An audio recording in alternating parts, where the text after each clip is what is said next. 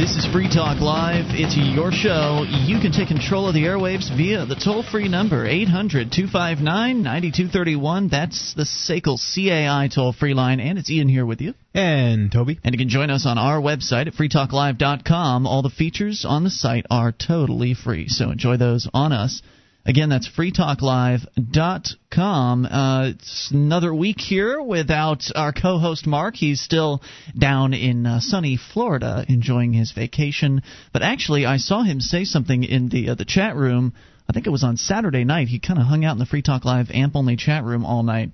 And he said he wanted to come home. Uh, he misses all the snow we have here. Yeah, I guess so.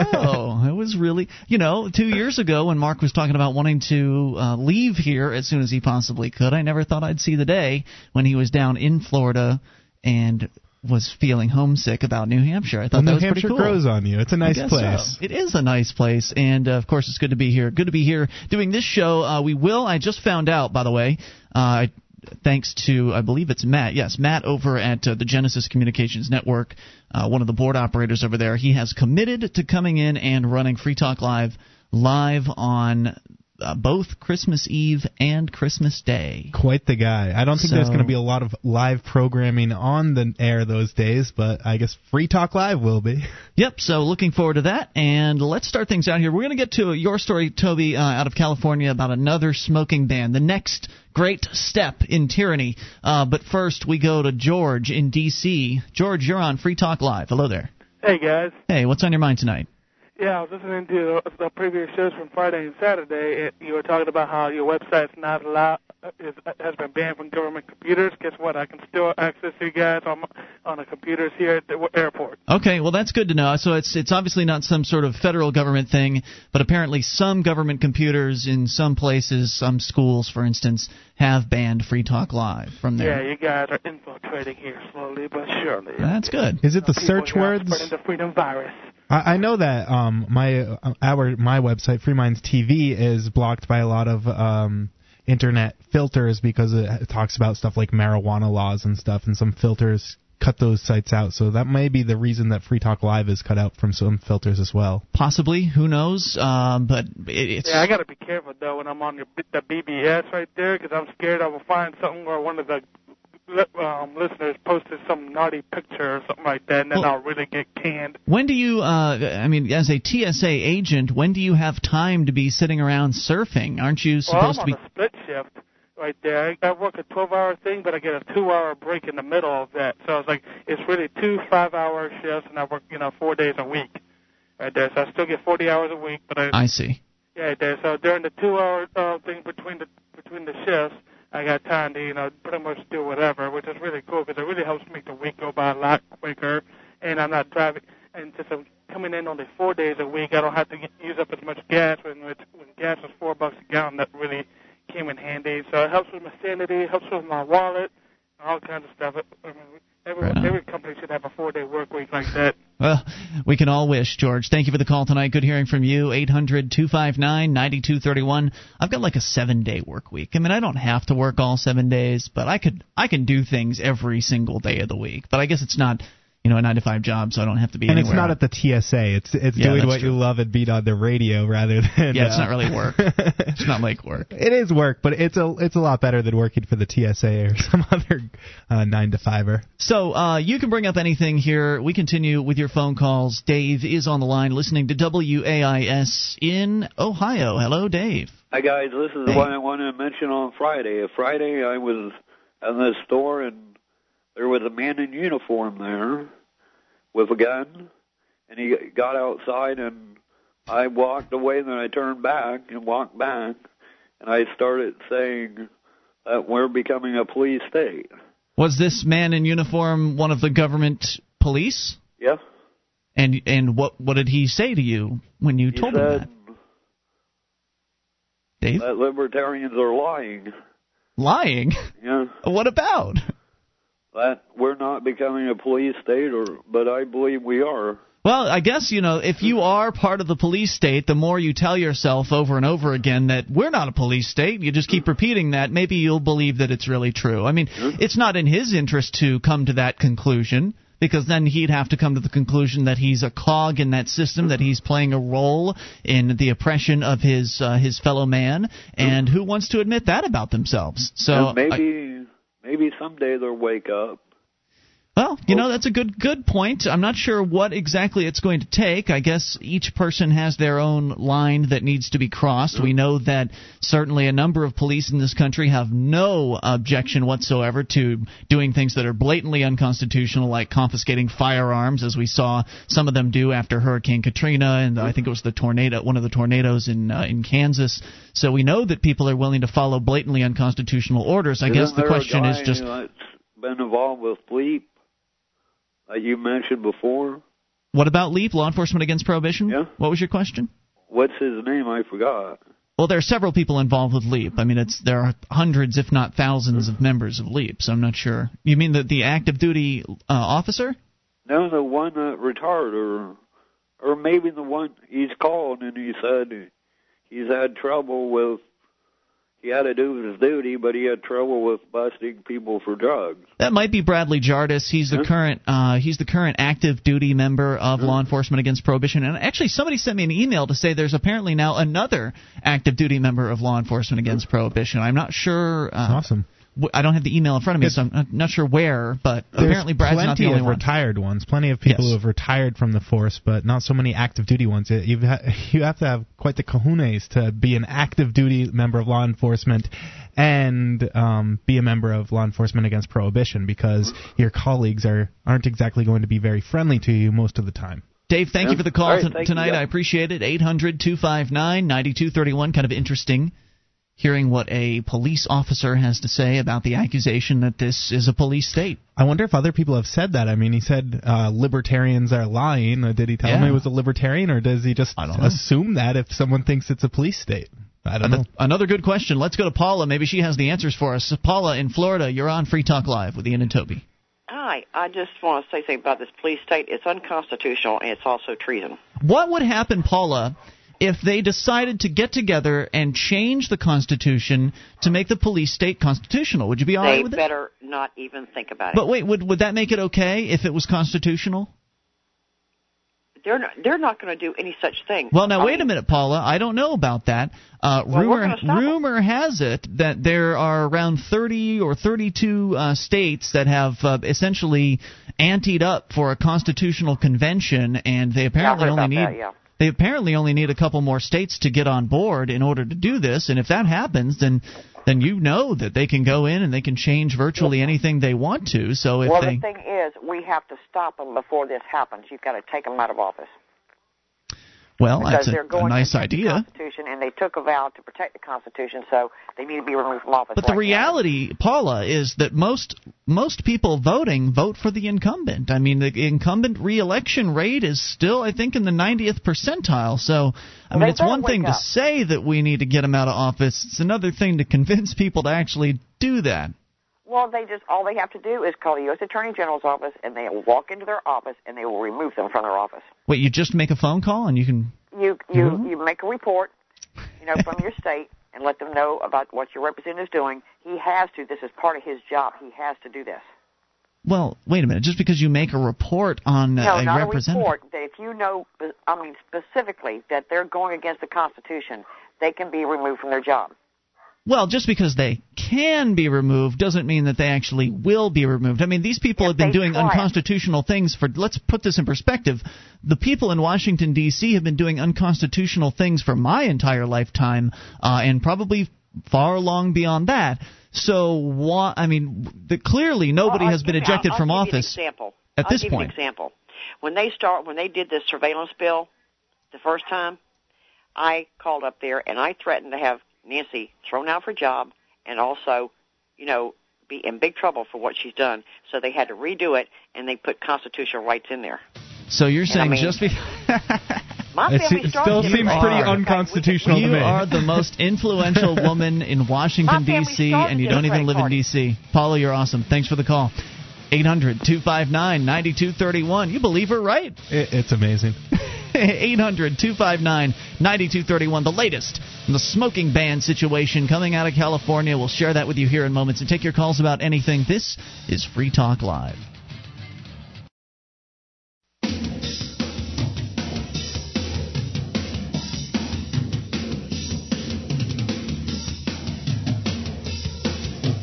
Free Talk Live. You can take control of the airwaves via the toll free number 800 259 9231. That's the SACL CAI toll free line. And it's Ian here with you. And Toby. And you can join us on our website at freetalklive.com. All the features are totally free, so enjoy those on us.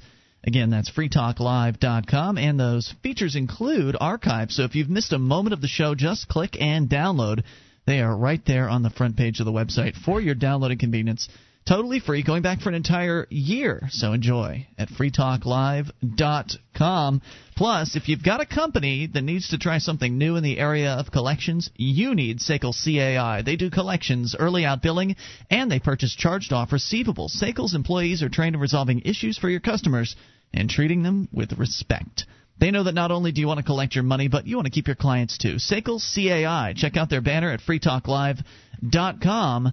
That again is SACL, C A I. So uh, we continue here, Toby, with a story from California where I think all of the smoking ban madness actually began. Wasn't it California that started all of this years it was and years the ago? roots way back in the 90s, and the same town that started the smoking ban is at it again. Uh, outdoor Really? smoking ban under consideration in St. Louis Obispo, NBC affiliate KSBY reporting.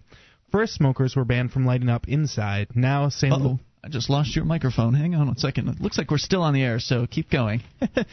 That's uh, no, you're all right. Your mic's all right. I think something Oh, is something okay. was screwing. All right.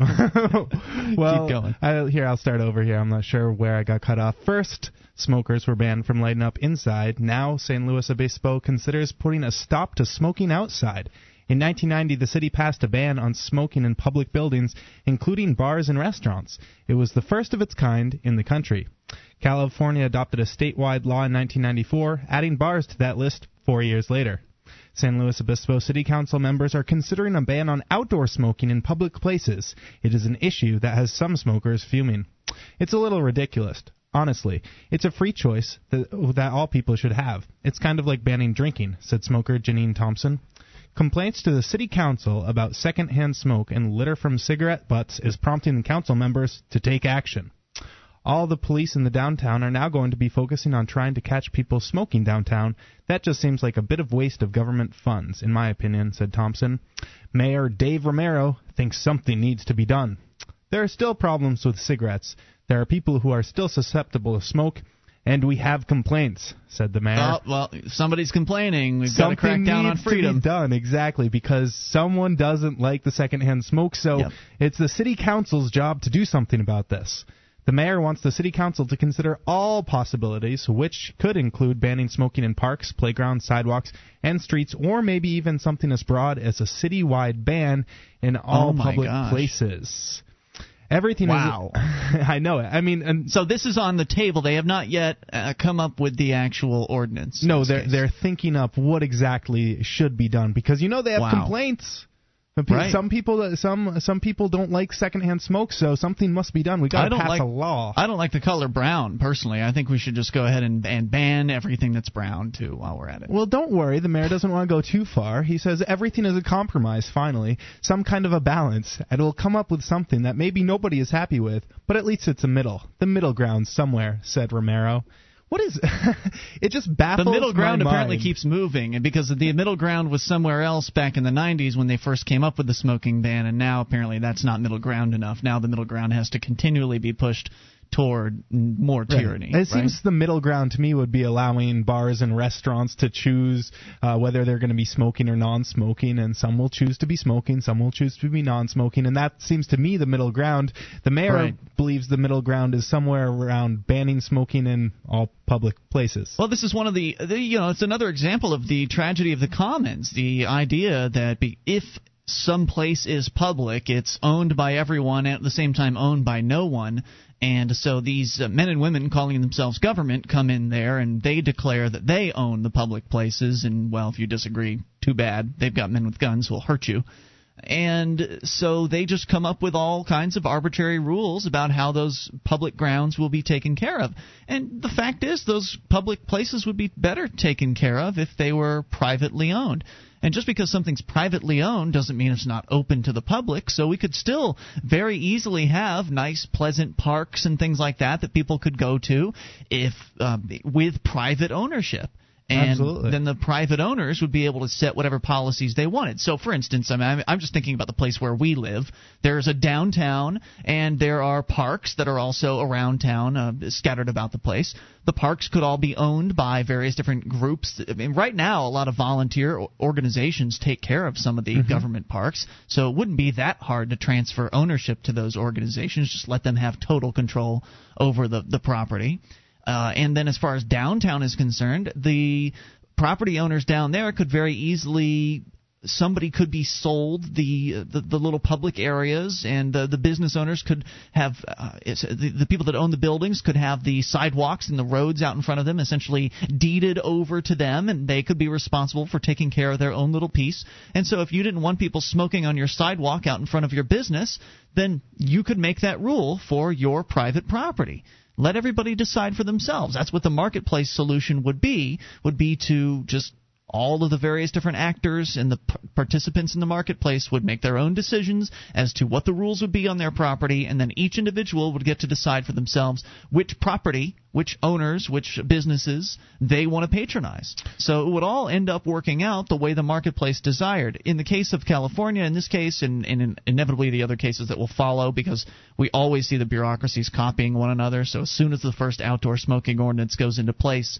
you can expect to see it pop up somewhere else. So just because this is in California doesn't mean that you are safe from it if you live in Tennessee. Yeah, this is where it all started back 18 years ago, almost 19 years ago. It started in the same exact town, and I think that back when it started in 1990 with the first indoor smoking ban in bars and restaurants, no one ever thought that it would spread throughout the entire country. Now, almost as uh, under uh, has banned smoking in bars and restaurants. I mean, there's probably some po- pockets that are still free, but I don't think anyone imagined that it would go this far. Back in the 1970s, when they first banned smoking on airplanes, did anyone think that it would get get to bars and restaurants? Of course not. I or mean, to the airports themselves, right. or it's just spreading out further and further. And like you said, allowing uh, uh, privatizing these areas and allowing the business owners or the land owners uh, to decide on their own, that would be the true middle. And allow Yeah. uh, try allowing individuals who own property to make their own choices about what they're allowing on their property would be the true middle ground. You know, one of the problems with that is that the, or with our current system,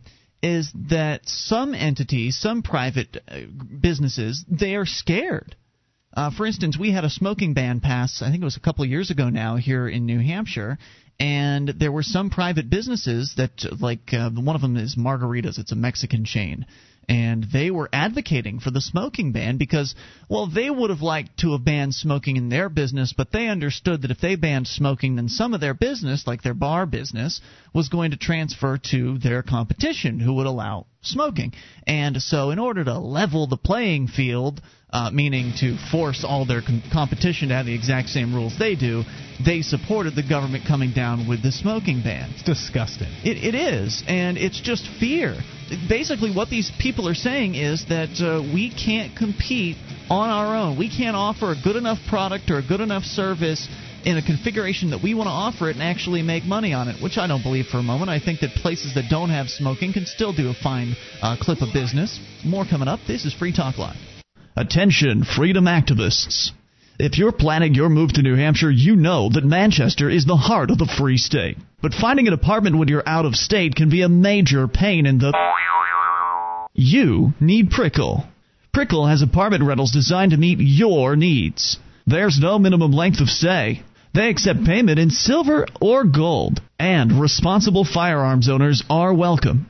To find your new home in the heart of Manchester's growing Liberty Enclave, log on right now to prickle.com. That's P R I C L dot com.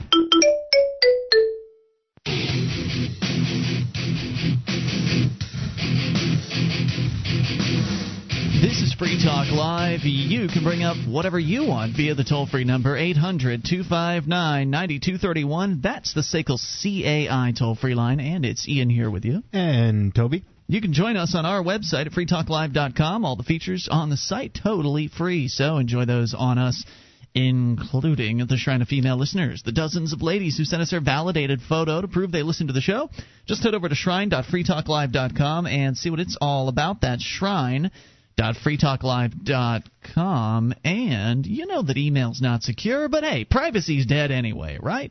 Wrong. Introducing privacyharbor.com. It's an easy to use, secure email alternative. Sign up for a free account today. Privacyharbor.com because normal email is not secure. So, would love to have your comments on the next great step, or the next tyrannical step, the next inevitable step, perhaps, in the realm of the smoking ban. It's been. Uh, uh, what you say since the early 90s, Toby, that these things have been around? Well, the first one was passed in 1990, so just going on 19 years now since the first Wow. smoking ban ever took place in California. And now here we are, almost two decades later, where San Luis Obispo is looking at an outdoor smoking ban, and they are taking proposals, and they're so nice. They're going to actually allow the public an opportunity to comment here, according to the MSNBC article on this. So you'll have the chance to go and tell them how you feel. Oh, of course, that'll make everything all better. And, you know, it's going to be the people who are going and commenting on this. I'm sure that some business owners who are going to be hurt by such things. Uh, the article I was reading was talking about one business owner who has an outdoor smoking patio uh, since they banned smoking in his bar. He, he got a what you gotta restaurant that has an outdoor pa- patio where people can Yeah. smoke. And um, that's the main reason he bought the establishment. So now they're going to be shutting that down. So you'll have those people who are coming out and speaking against this. But you're also going to have the statists coming out who really want to be able to control everybody's Oh yeah, lives. they hate smokers. They hate smokers, and they're willing to do whatever they can. They're willing to organize in whatever ways that they can to put a stop to you having the opportunity to put something that might be somewhat dangerous into your body. Right. And their complaints are that there's too many smokers on the sidewalk, they're littering their cigarette butts and blah blah blah. But let's Isn't look that in, problem created by the smoking ban? Let's look into uh, why there are so many smokers on the sidewalk and why they're putting their cigarette butts on the sidewalk instead of the ashtrays. Well, Mhm. they had a place to smoke inside, away from the public, Right. where uh, it was perfectly okay to smoke. It was allowed. They had ashtrays on the table. Right, and those places, the places where they were allowed to smoke, you as a non-smoker, if you're somebody that's concerned about secondhand smoke, and there's really no reason to be concerned about secondhand smoke, it's BS basically, the whole idea that it's somehow significantly dangerous.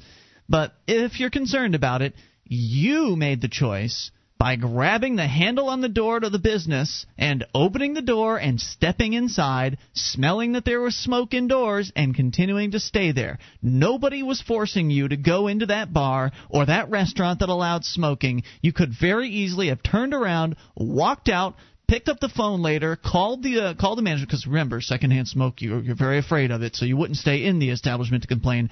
You'd call the manager and complain to them and say, "Hey, I was going to come into your establishment today, but I smelled smoke, and I don't like secondhand smoke, so you'll never have my business, buddy." Click. You know, you could do that, and that would actually, of course, that would actually take some effort.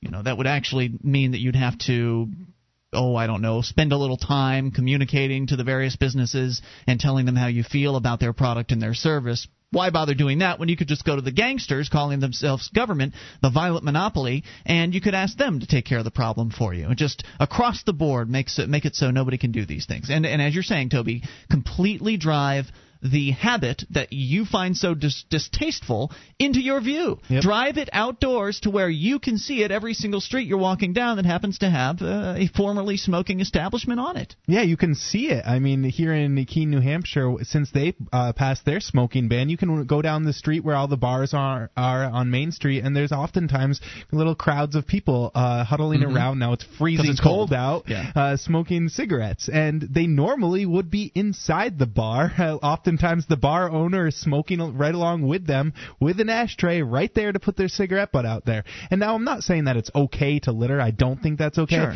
But let's look at where the problem started in the first place. It's the government intrusion into business owners' own property and telling them that they can't allow people to smoke in their bars. That's what created the problem of the smokers on the street. I also don't think that there should absolutely be any law against people smoking on the street, but as you said, Ian and already talked about it, that's a property rights issue and public property. And the fact that we have this pro- public property is the problem in the first place. And it's such a continual slap in the face for these business owners that in many cases have jumped through just an, an, unimaginable amount of hoops in order to continue doing their business in the way they wanted to, out, uh, despite all the government rules. So prior to the complete indoor smoking bans, some businesses actually went ahead and invested in uh, because they got complaints the, from their customers. They went ahead and invested in. Um, these smoking filtering systems where they would have a special smoking area for their customers and then essentially there was this expensive fan uh, exhaust system and filtering system for the smoke over there to where uh, the other side of the restaurant or whatever would not be affected by the the smoking side. I mean, there are businesses that spent thousands of dollars yeah, essentially retrofitting to make it so that people could come and smoke and people could enjoy themselves without smelling smoke. And then once the uh, the smoking indoor ban went into effect, all of that money that they spent was just completely worthless. And that's a, a good chunk of money. I think that in some cases, uh, some of the restaurants and bars around here were spending thirty thousand dollars on these ventilation systems that were obsolete a year and a half later. And the, was the government going to pay them back for those ventilation systems that they forced them to implement if they wanted to have smoking of in their restaurant?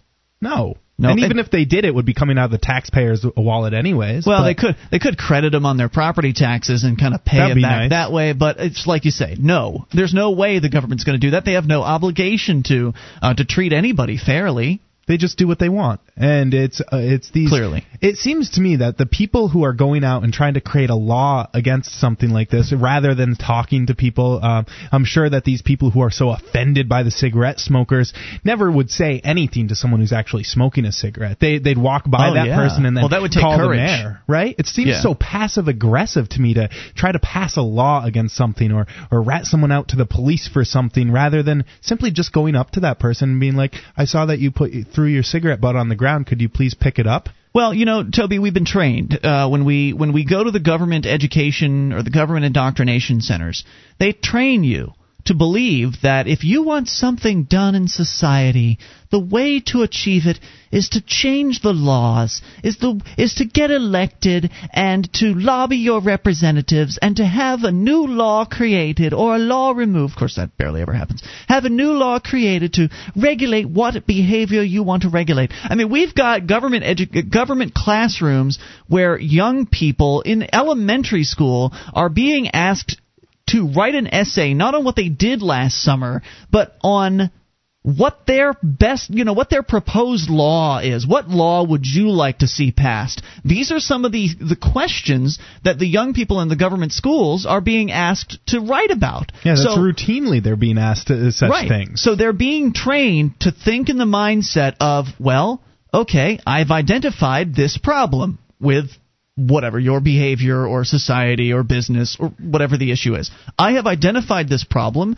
and now because of my training, I will act toward banning the problem. I will act toward restricting the people who would engage in that whatever it is I perceive as a problem. So people naturally go to this. They don't even think for a moment about contacting the management and telling them how they feel, or setting up a boycott, or going and doing something in the marketplace to affect change on a voluntary basis, using the, the tools and the power of persuasion to bring people over to your viewpoint. They don't even, that doesn't even cross many people's minds. They just, oh, there ought to be a law. There ought to be a law. It's just so it's so American for people to say there ought to be a law when they feel like something's wrong, and it's a sickness. And we've been we've created all these laws over the year. We're so micromanaged that if if we actually enforced every law we had, we wouldn't be able to leave our homes.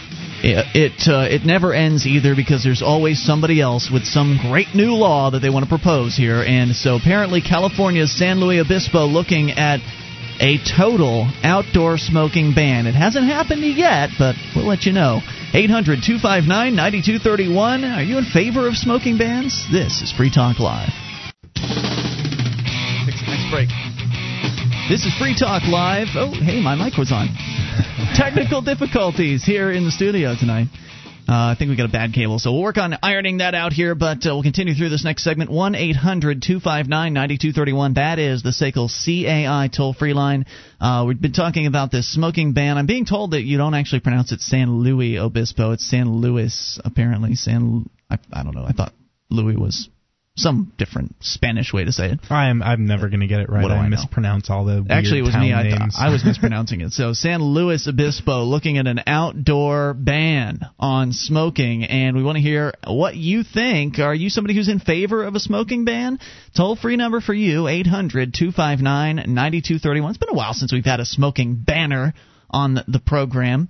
Uh, so, want to hear from you there, and of course, also you're welcome to join us on our website at freetalklive.com. If you like this show and you want to help support Free Talk Live, you can do so by becoming a Free Talk Live amplifier for as little as three bucks a month. We take that money in, reinvest it into the show, getting on as many radio stations as possible around the country, bringing more internet listeners on board, exposing new people to the message of freedom. So hop on to the AMP program for three bucks a month and you can do it with any major credit card, PayPal, or some of the alternative options we have set up over at amp.freetalklive.com. Plus, you get access to perks like the AMP only call in lines, chat room, forum, and more. All the details are at amp.freetalklive.com as we go to Dan in Indiana. Dan, you're on Free Talk Live with Ian and Toby. Uh, good evening, gentlemen, Hi, from Dan. the uh, modern day slave plantation of southwestern Indiana. oh boy, um, being a smoker and being a big fan of you guys and stuff, I I could not sit still and, and just let this go. I I have to say something. It's crazy, first, isn't it? First of all, it's an immoral law, and we all know the the old cliche of immoral laws are not worthy of obedience. This is and. I believe that you probably read some of my stuff that I posted in one of the websites about the jokers and tokers as far as the uh, the uh, uh, the thing that they were going to have next month, uh, the uh, cannabis protest. uh, good. Had- recap had- me, man, well, for had- for everybody listening that doesn't know. What? Go ahead and give us a recap. What what's that about? Okay, well, the, the the cannabis protest that they had that they had scheduled for the 10th, um, that uh, Andrew Carroll was going to uh, show up for, and he was going to hold a a bit of um, uh, a narrow iguana there in his hand. I believe your uh, girlfriend said a nug. Yes. we don't call them nugs around here, but we're going to start doing that. but um, but my my my idea was to uh, have jokers and tokers. The Yeah. jokers would be people that would have uh, fake weed and and uh, you know cigarettes or whatever stuff that would look like it. They just jam their uh, their bongs and, and joints with. Uh, I love that stuff. idea, and that's actually an idea first. that's been thrown around up here for a while. Oh, it's probably not going to fit with Andrew's protest because he is making Of a point course, of, not being saying, I mean, a separate, right. It's separate not protest, an ongoing protest. I mean, just have once a month, and eventually it would ta- it would it would log jam the system. And if you let all the, the Oh, cops yeah. know they're going to be videotaped, first of all, you're going to have very very few of them. You're going to outnumber these guys like gazillion to one. You know what I'm saying? Oh, absolutely. I think it's a brilliant idea. And of course, Oh. what you're talking about is an upcoming protest here in January, January 10th, here in Keene, New Hampshire. Uh, Andrew is going to be, uh, he lives in Manchester, but he's going to come out here to do an uh, open marijuana protest. But he's not a smoker, so he's just going to hold the marijuana. But I love your idea for an Yeah. actual marijuana smoke in of some sort or smoke out, public smoke out, where you're Mm-hmm. Yeah. mixing in the tobacco and clove smokers with the marijuana smokers to really just flummox the cops and to Oh, make it yeah. so. I mean, if they go And- and they arrest everybody, then there are all kinds of false arrests, and if they uh, don't, with Sam coming up there next month and everything, they're going to be the the system. What is going to happen? What's going to end up happening? It's going to be more trouble than it's worth to harass the weed smokers. But but getting back to what I was saying about the tobacco thing, yeah, the the, the there, it's an immoral law. You know, uh, banning smoking and immoral laws are not worthy of obedience. And here's the thing: people, I mean, because it's not like they're just going to you know whack a body part off of you or beat you over the head or they'll or- fine you, and know, then they'll put you in a jail cell if you don't pay it.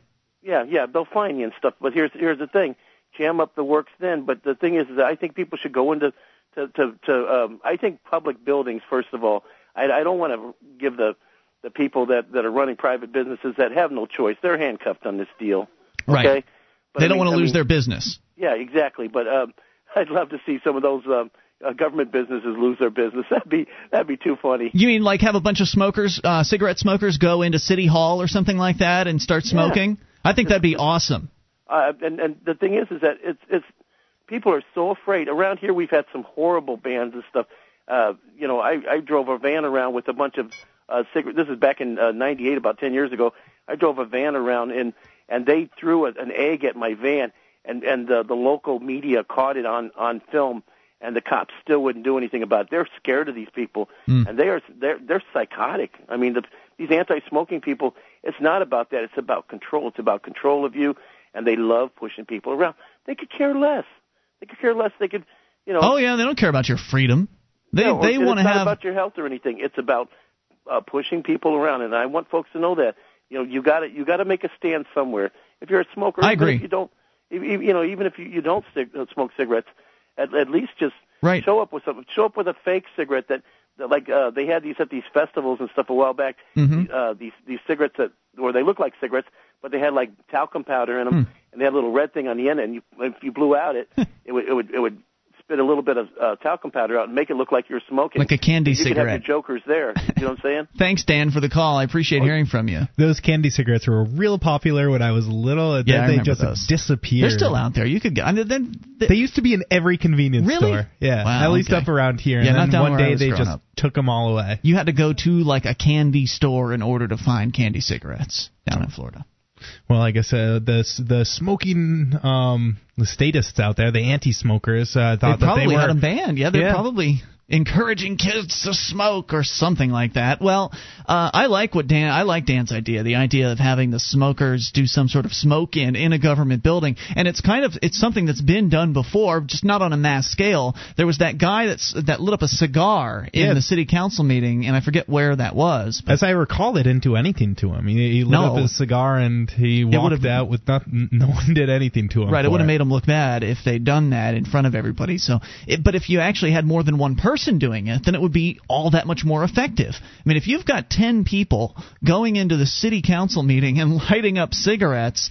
They probably don't have enough cops in the city council. Usually, there's you know a cop or two, right? Somebody's there from the police department, uh, but they don't have enough to arrest everybody. They'd have to all ten smokers would have to be totally obedient if the cop if one cop was to come up and say you're all under arrest now stand there and wait while I arrest you and call in my backup and get zip ties because they only have one pair of handcuffs on them, one or two pair of handcuffs on them, and so you can easily outnumber the police. But it's just like Dan is saying. I mean, you've got to you've got to make a stand at some point. How far will the smokers allow themselves to be pushed? It seems quite far is the answer. I mean, they've banned it from all businesses. They're looking at banning it outdoors in San Luis Obispo, California.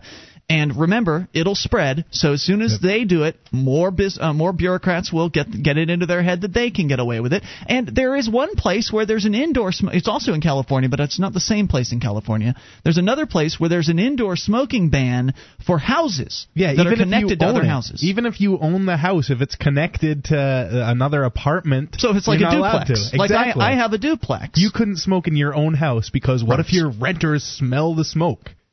Exactly. So, I mean, if if uh, if it gets to the point where you can't do it in a business and you can't do it outdoors in a public place and you can't do it in your own home, as long as it's connected to another home, it's only another step before they say. You know, they, they probably won't do it outright all houses, Toby. What they'll probably do is if you have kids, because they have the other law that says I forgot this one. There's the uh, the one that says like New Jersey and I think some places in California, maybe all of California, you can't smoke in a car with kids in it. Yeah, I heard that one. That means that if you've got kids in your house, they could ban- easily say, "Well, it's it's I'm sorry, you're allowed to smoke in your own home, but only if you don't have children there." So they'll come in on that, and then eventually they might just expand out just for the hell of it, just to protect your health and stop you from smoking everywhere. So you have to ask yourself: the smokers have gone and allowed it to go this far. Who's to say that they'll do, even do anything when the total smoking ban comes down? I was watching the Onion movie, and they had a little spot on there that smoking has been banned to everywhere in the United States except one room in like Oklahoma or Wait a minute, there's an Onion movie now. yeah, it has They have all- a full length Onion movie. Yeah, it's a lot of shorter news. Oh, okay, they're news clips. Okay, Yeah, cool. But I mean, it's really coming to that point of when when will there be a complete ban on smoking? Maybe you can go to one place in the city and light up there or something. Well, you know that if it does come to a complete ban on sales and use of cigarettes, which would be a, a true prohibition, a true 100% prohibition, if it does come to that, you and I both know the smokers are going to continue to smoke. They'll Absolutely. just do it as surreptitiously as they possibly can. Uh, so, You know- will they ever put up a fight? I don't think they will. I think they've just been used to being beaten down and beaten down. I don't think they have a line in the sand, and I don't think they're going to stand up. if they did do an outlaw uh, right ban and it went to the black market, we could see people actually committing violent acts to get the money to buy cigarettes because the price would definitely go up. Absolutely. Uh, t- hour number two is on the way, and since we're talking about smoking, we'll give you an update on the Cop Busters story. Our friend uh, Barry Cooper and what he's been up to down in Texas, setting up a reverse sting against the cops. Hour two coming up. This is Free Talk Live. One of the bonuses you'll get as a Free Talk Live amplifier is access to our classic archives. For just $3 a month, you can become an amplifier and you'll help us get on more radio stations and MP3 players. Get the details at amp.freetalklive.com. That's amp.freetalklive.com.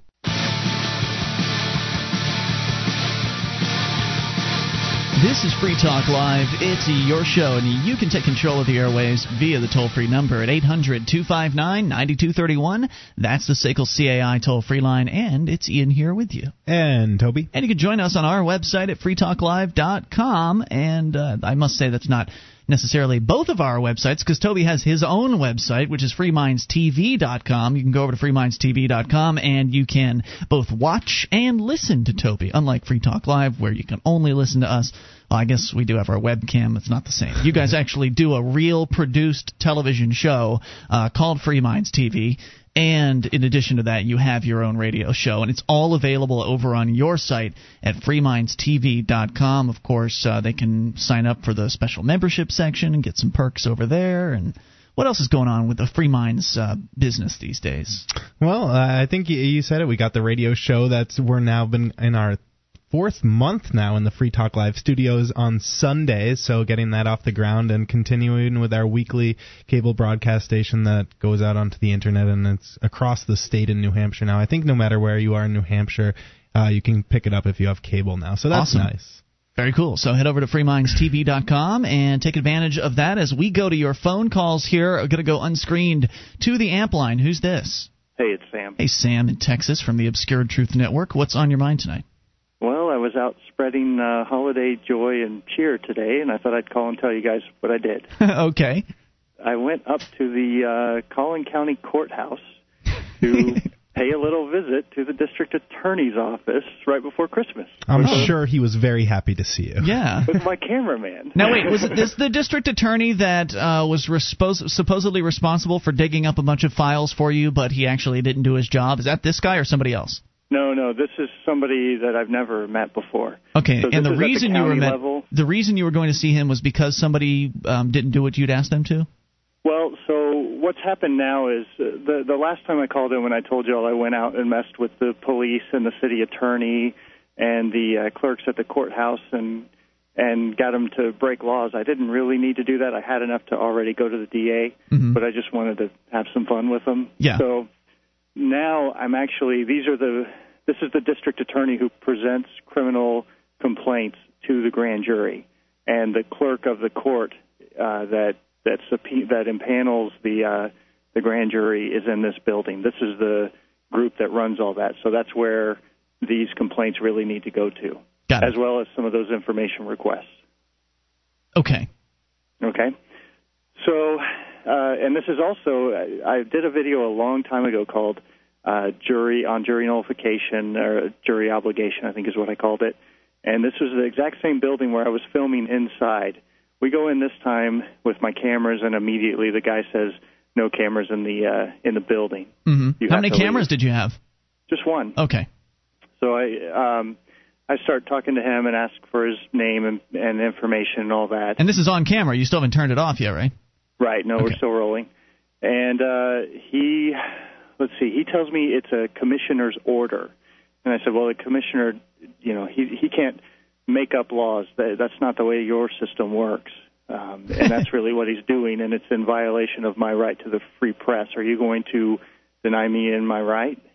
And you know, he didn't really want to answer that, but he said no cameras in. So I had my camera guy just kind of wait over in the corner outside of the security area, and I went through. Well, his buddies there at the uh, security desk weren't too happy with uh, what what I said to him, and one of them wasn't really smiling, so I said something to him to kind of rile him up a little bit. I don't remember what it was, but uh, he looked back at me and uh, he said, uh, "Is there a problem here?"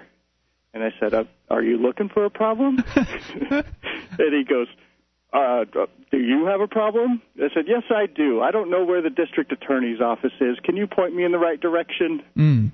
Directly above us. so I go up the stairs. I get up there. But you're by yourself at this point, right? I'm by myself without the camera, but I was mic'd up. Okay. I put my well, I don't want to go into details, but anyway, I, got, I was mic'd up wirelessly back out to the car and uh, captured the whole conversation. So Nice. excellent. And he I had no too. idea, right? Because you can do that in Texas. Yeah, they uh, they don't have to be. Uh, it's only one party to the conversation. You can't record a group of people without their knowledge. That's against their laws, but not what I was doing. Gotcha. So the district attorney's doors are locked. They won't let me in. She They probably already know- called up. Look out! That Sam guy's here.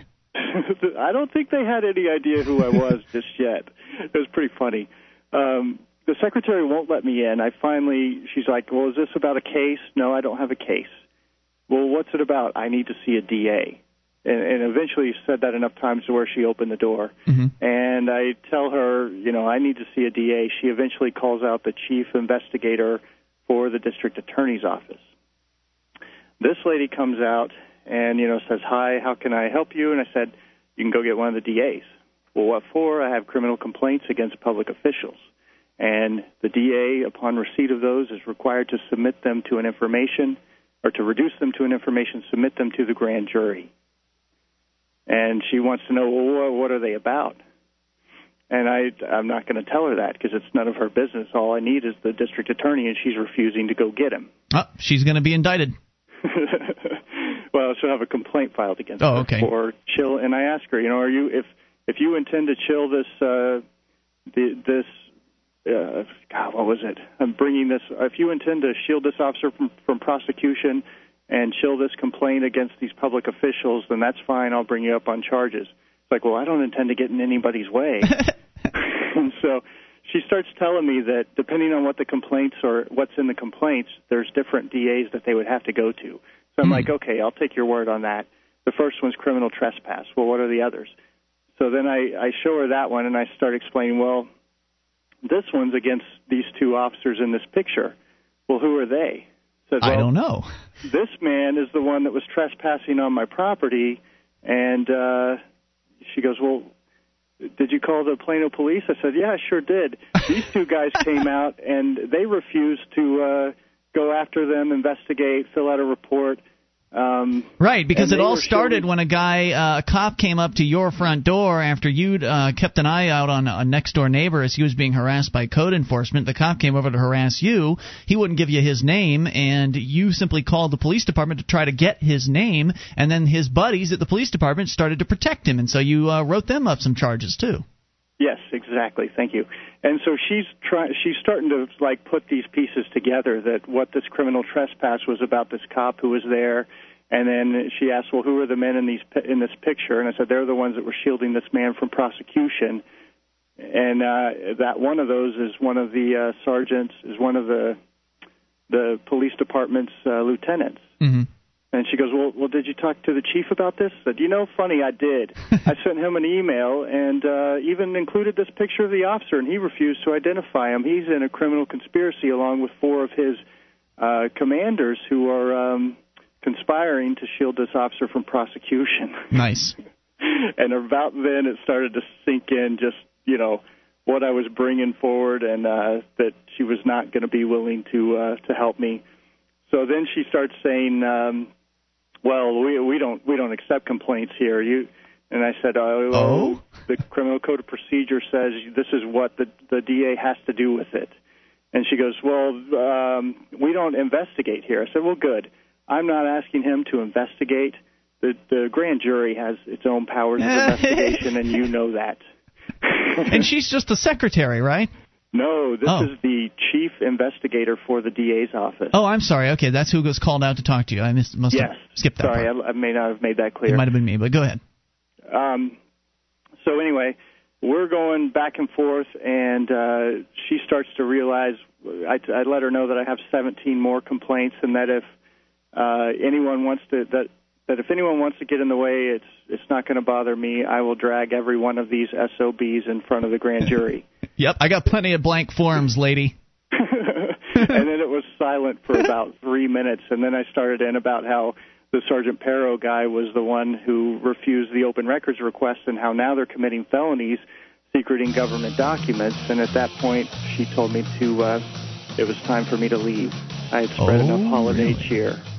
All right, I want to find out what you're going to do next year. Hang on, we're going to bring uh, Sam back. Sam from the Obscured Truth Network. You can go to obscuredtruth.com. Sure, it's going to be fun when he brings this tactic here to New Hampshire. Oh, huh, I can't wait. it's going to be awesome. You can bring up anything. The toll free number for you is 800 259 9231. This is Free Talk Live.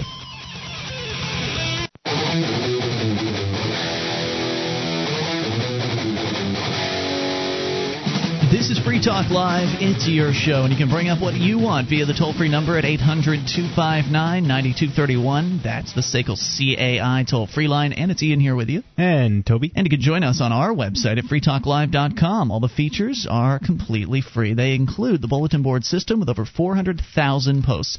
There's a lot to talk about over at the Free Talk Live BBS. You can enjoy it for free at bbs.freetalklive.com. That's BBS freetalklive.com. And if you're looking to get involved with other young liberty lovers from across the country, you can join Bureaucrash and help us fight statism in all its forms at bureaucrash.com. Also, be sure to check out our Pro Freedom t-shirts, which are very cool, and other swag at our contraband stores. You can quite literally wear your beliefs on your sleeve. Bureaucrash.com. As we continue, Sam is from the Obscured Truth Network. ObscuredTruth.com is your website, and uh, those who have been listening to the show, I'm sure, have become uh, quite familiar over the last year or so with uh, who you are and what you do, and, and, and the, the activism that you've been performing essentially all by yourself down in uh, Texas, which is currently your home, but soon you'll be based out of New Hampshire, which should make things even more interesting, where you'll you will have a uh, a, a large amount of activists, a large activist base from which to draw assistance, uh, whether to be camera operation or whatever it is that you're looking to do. Uh, you're going to have a lot more help up here, which is pretty exciting. But essentially, what you've been doing is you've been going in to the government system and you've been using their own system against them. You've uh, diligently looked for the remedy that's supposedly within the system. I mean, they claim that in a system of law, there's always some sort of remedy. Now, whether or not you can actually access the remedy is a whole other question, and that's something that you are actually attempting to do at this point. You've got some legitimate grievances against many a number of government bureaucrats down there in uh, I think it's Plano, uh, and yes. you've gone in with your uh, with these uh, charges that you're looking to file against these government bureaucrats for trying to obscure one of their buddies, trying to protect one of their friends. Uh, you were trying to get identification from one of them. He wouldn't give it up, and so you've gone all the way to the district attorney, which he is supposed to, from your understanding of the, their own law, from their rules that they've sworn an oath to uphold He's supposed to take your complaints, your criminal complaints against these bureaucrats, and put them in front of the grand jury. And you've just run into roadblock after roadblock after roadblock. And at this point, where you left off in the conversation, you were with the was it the chief investigator from the DA's office? Correct. And she basically told you, after understanding that you were pretty much going after every single bureaucrat you'd come in contact with over the past two weeks, she told you to go take a hike she told me uh, it was time for me to leave the office, and I asked her if she's going to uh, act to, to secret these complaints from the grand jury, and and uh, she repeated that she was going to ask me to leave, and I just kind of laughed and said, "Okay, that's your choice." And what she told me also was to go that her third attempt after you know the uh, well we don't take these here or we don't do investigations or you know all the other nonsense that she put up to try and protect the the district attorney from having to turn in a criminal complaint against some of his buddies. Uh, her last ditch effort was to say that these should be delivered to the Texas Rangers.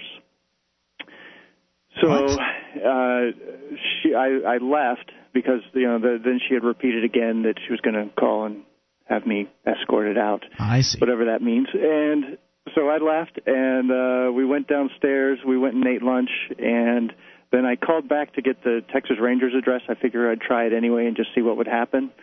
And the operator didn't know the address, puts me back through to the DA's office, and I'm like, I can't believe they put me back through to you. Sometimes you guys really don't think things through, do you? this was the secretary who had observed the whole conversation, Mm. and oh man, she's like, "Oh, uh, hold, hold on, sir," and puts me on hold. well, she probably went and repeated what I said to the investigator. Comes back on with the address. I go over. It's a uh, it's a driver's license office, and there's like 80 people waiting in line to get Great. their driver's license. Nice. So I march in there and I said, "Hey, do you?" I find this big, tall, black uh, DPS officer. Said, "Hey, do you know where any Texas Rangers are? I need to find one of them." and he's, you know, who oh, who are you with? And you know, writes down OTN, and uh, he goes back and checks, and the guy's out this week, so he won't be back until next week. That's after I leave. Hmm. So this is maybe where the story ends, and Oh, I uh, bummer. go to edit. But there's another opportunity. I can do an open records request through the mail. Don't know that they're going to exactly respond, but I can get the names of the grand jury members. I can write up all these complaints. I can swear them in, and then I can mail them to the DA's office with the the names of the grand jury members on them. So if he opens them, he's tampering with mail. With federal, that's a federal crime, right? yeah. Yeah. Uh, But if uh, if he doesn't do anything with them, then he's secreting documents from the grand jury. So it'll really uh, kind of throw him for a loop, and he he won't know what to do because he'll have all these envelopes with his address and the grand jury members' names. Well, Wow. Sam, worst comes to worst, I think this is just going to be some great practice for when you get up Oh, here it- to it New Hampshire. been, man. It, it's been such an incredible learning experience to go and do this, and it's um, Well, I imagine the rules are going to be a little different up here. Certainly. Right. And I've started studying those, and I've I have the Criminal Code of Procedure for New Hampshire, and I'm going to read through that. As exciting as that's going to be, but but it will be really nice to uh, to know the law and and know how to. Um, enforce it on public officials so that they have the same requirements to follow it as you or I would. Well, one of the things that a uh, one of the local activists came up with here recently that I thought was pretty interesting was apparently even though it's not in the Constitution, they've passed a statute for themselves because these are all their laws and they're supposed to follow their own laws. So they apparently have some sort of law up here that says that each government bureaucrat is supposed to swear an oath to uh, the New Hampshire Constitution. And fact is, most of them don't, from what I understand. So, uh, so that could be a really interesting window to play with, or a, a, an opportunity to kind of sniff around in. Uh, yeah, I think that's definitely something to look into. Um, once I get up there, one of the things I want to do is really kind of get to know my local government in Keene, since they insist it's my government. Yeah, And, they uh, insist that make you pay for it. Make sure everything's in order. And I'm sure they're just waiting here for to meet you because I'm sure they can't wait just as much as you can't wait to meet them. I'm sure they're they're ant- anticipating you Now, coming. do, do they, Toby? Do they have uh, sessions where people can go in and talk to the city council and that sort of thing? Apparently, you have. can? It's my understanding. I was talking with Varrin Swearingen, the Free State Project president, who also lives Uh-huh. here in Keene. He was talking about how he's so upset at what the the judge did in my case, uh, with the you know yelling and just being out of control, that he was going to take uh, and go in front of the city council and essentially say to them, look, you need to stop enforcing these victimless victimless crime laws and make a real make a real push for that. And so apparently, what you have to do is request a speaking time. So you can't just show up. You have to somehow put in some sort of request for an opportunity Yeah. to speak. And then the bureaucrats will write it all up, and they'll even post when you're speaking for Yeah. all of the town to see. Yeah, and I imagine oh, you, it's going to be great. yeah, I imagine you'll have a, at least a handful of activists up here who'd be willing to come out and uh, and be there with you for it too. And plus, it's all televised. Now we've got uh, we've got Cheshire TV here in town, the local cable access channel. They televise every single city council. yeah, meeting. not only that, but it's on the internet too. So Yep, no matter true. where you're at, uh, Sam Could be could announce these huh? times, and everyone can watch them. All right. Look forward to All it, right, guys. Sam. Thanks for the call tonight. Appreciate the update and keep the good work going on. 800 259 9231. That's Sam from the Obscured Truth Network. ObscuredTruth.com is his website. Ours is FreeTalkLive.com. Our number is 800 259 9231. This is Free Talk Live, and you can bring up anything.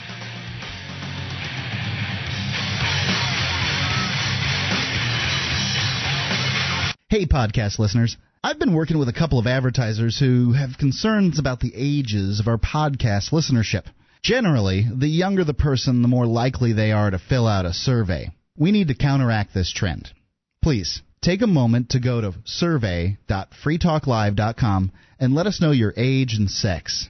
That's survey.freetalklive.com, especially if you're over 25.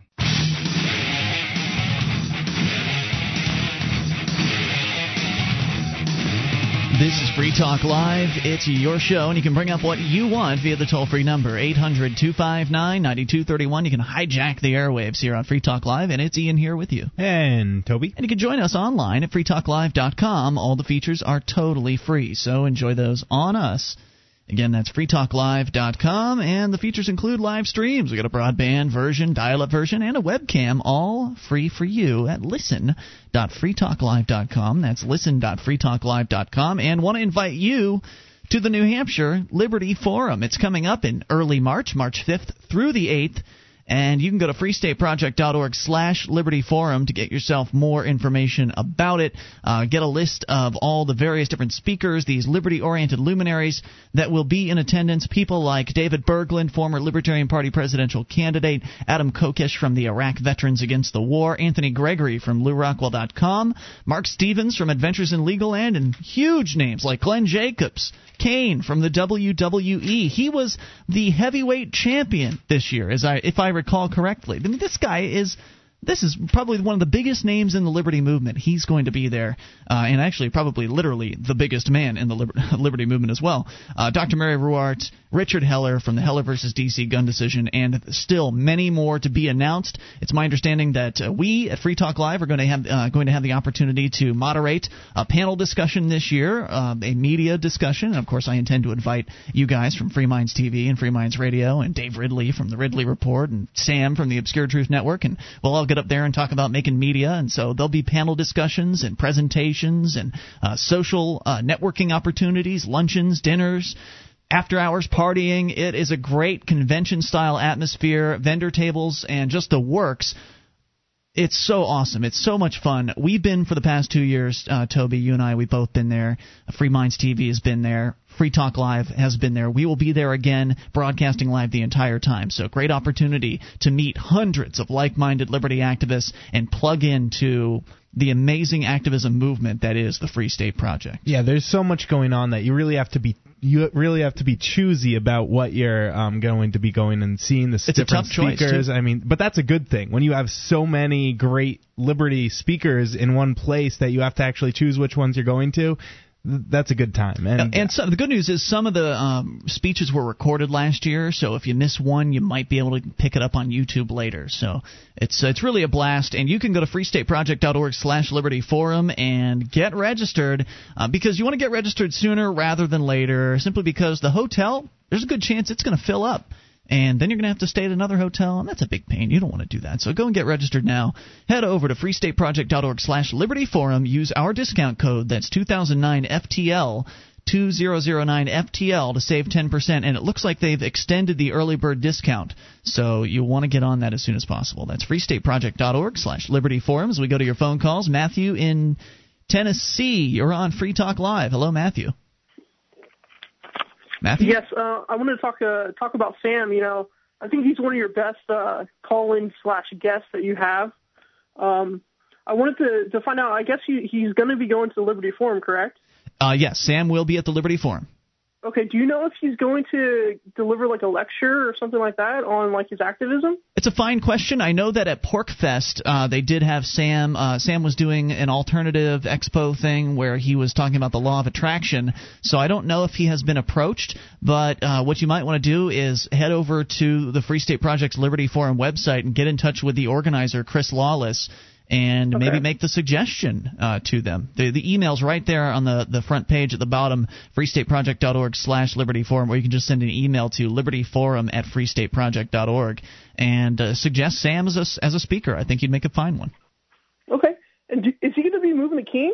He absolutely is, as a matter of fact. Awesome. I guess I'll have to move to Keene then. Well, hey, there you go. We certainly would appreciate that. It's like Uh, a big snowball. One activist gets another, gets Exactly. another, and before you know it, it's We're free. well, it's so exci- exactly, Toby. It's so exciting watching what's going on because I mean things have been pretty slow. I mean, I think as far as growth of activist count here, the Free Stater Free State Project, of course, is a movement of activists, liberty activists, all moving to the same geographic location in order to do decentralized activism. There's nobody that's in charge. Nobody's telling everybody what to do. It's just that you decide to move to New Hampshire, choose where you move to, and then get active.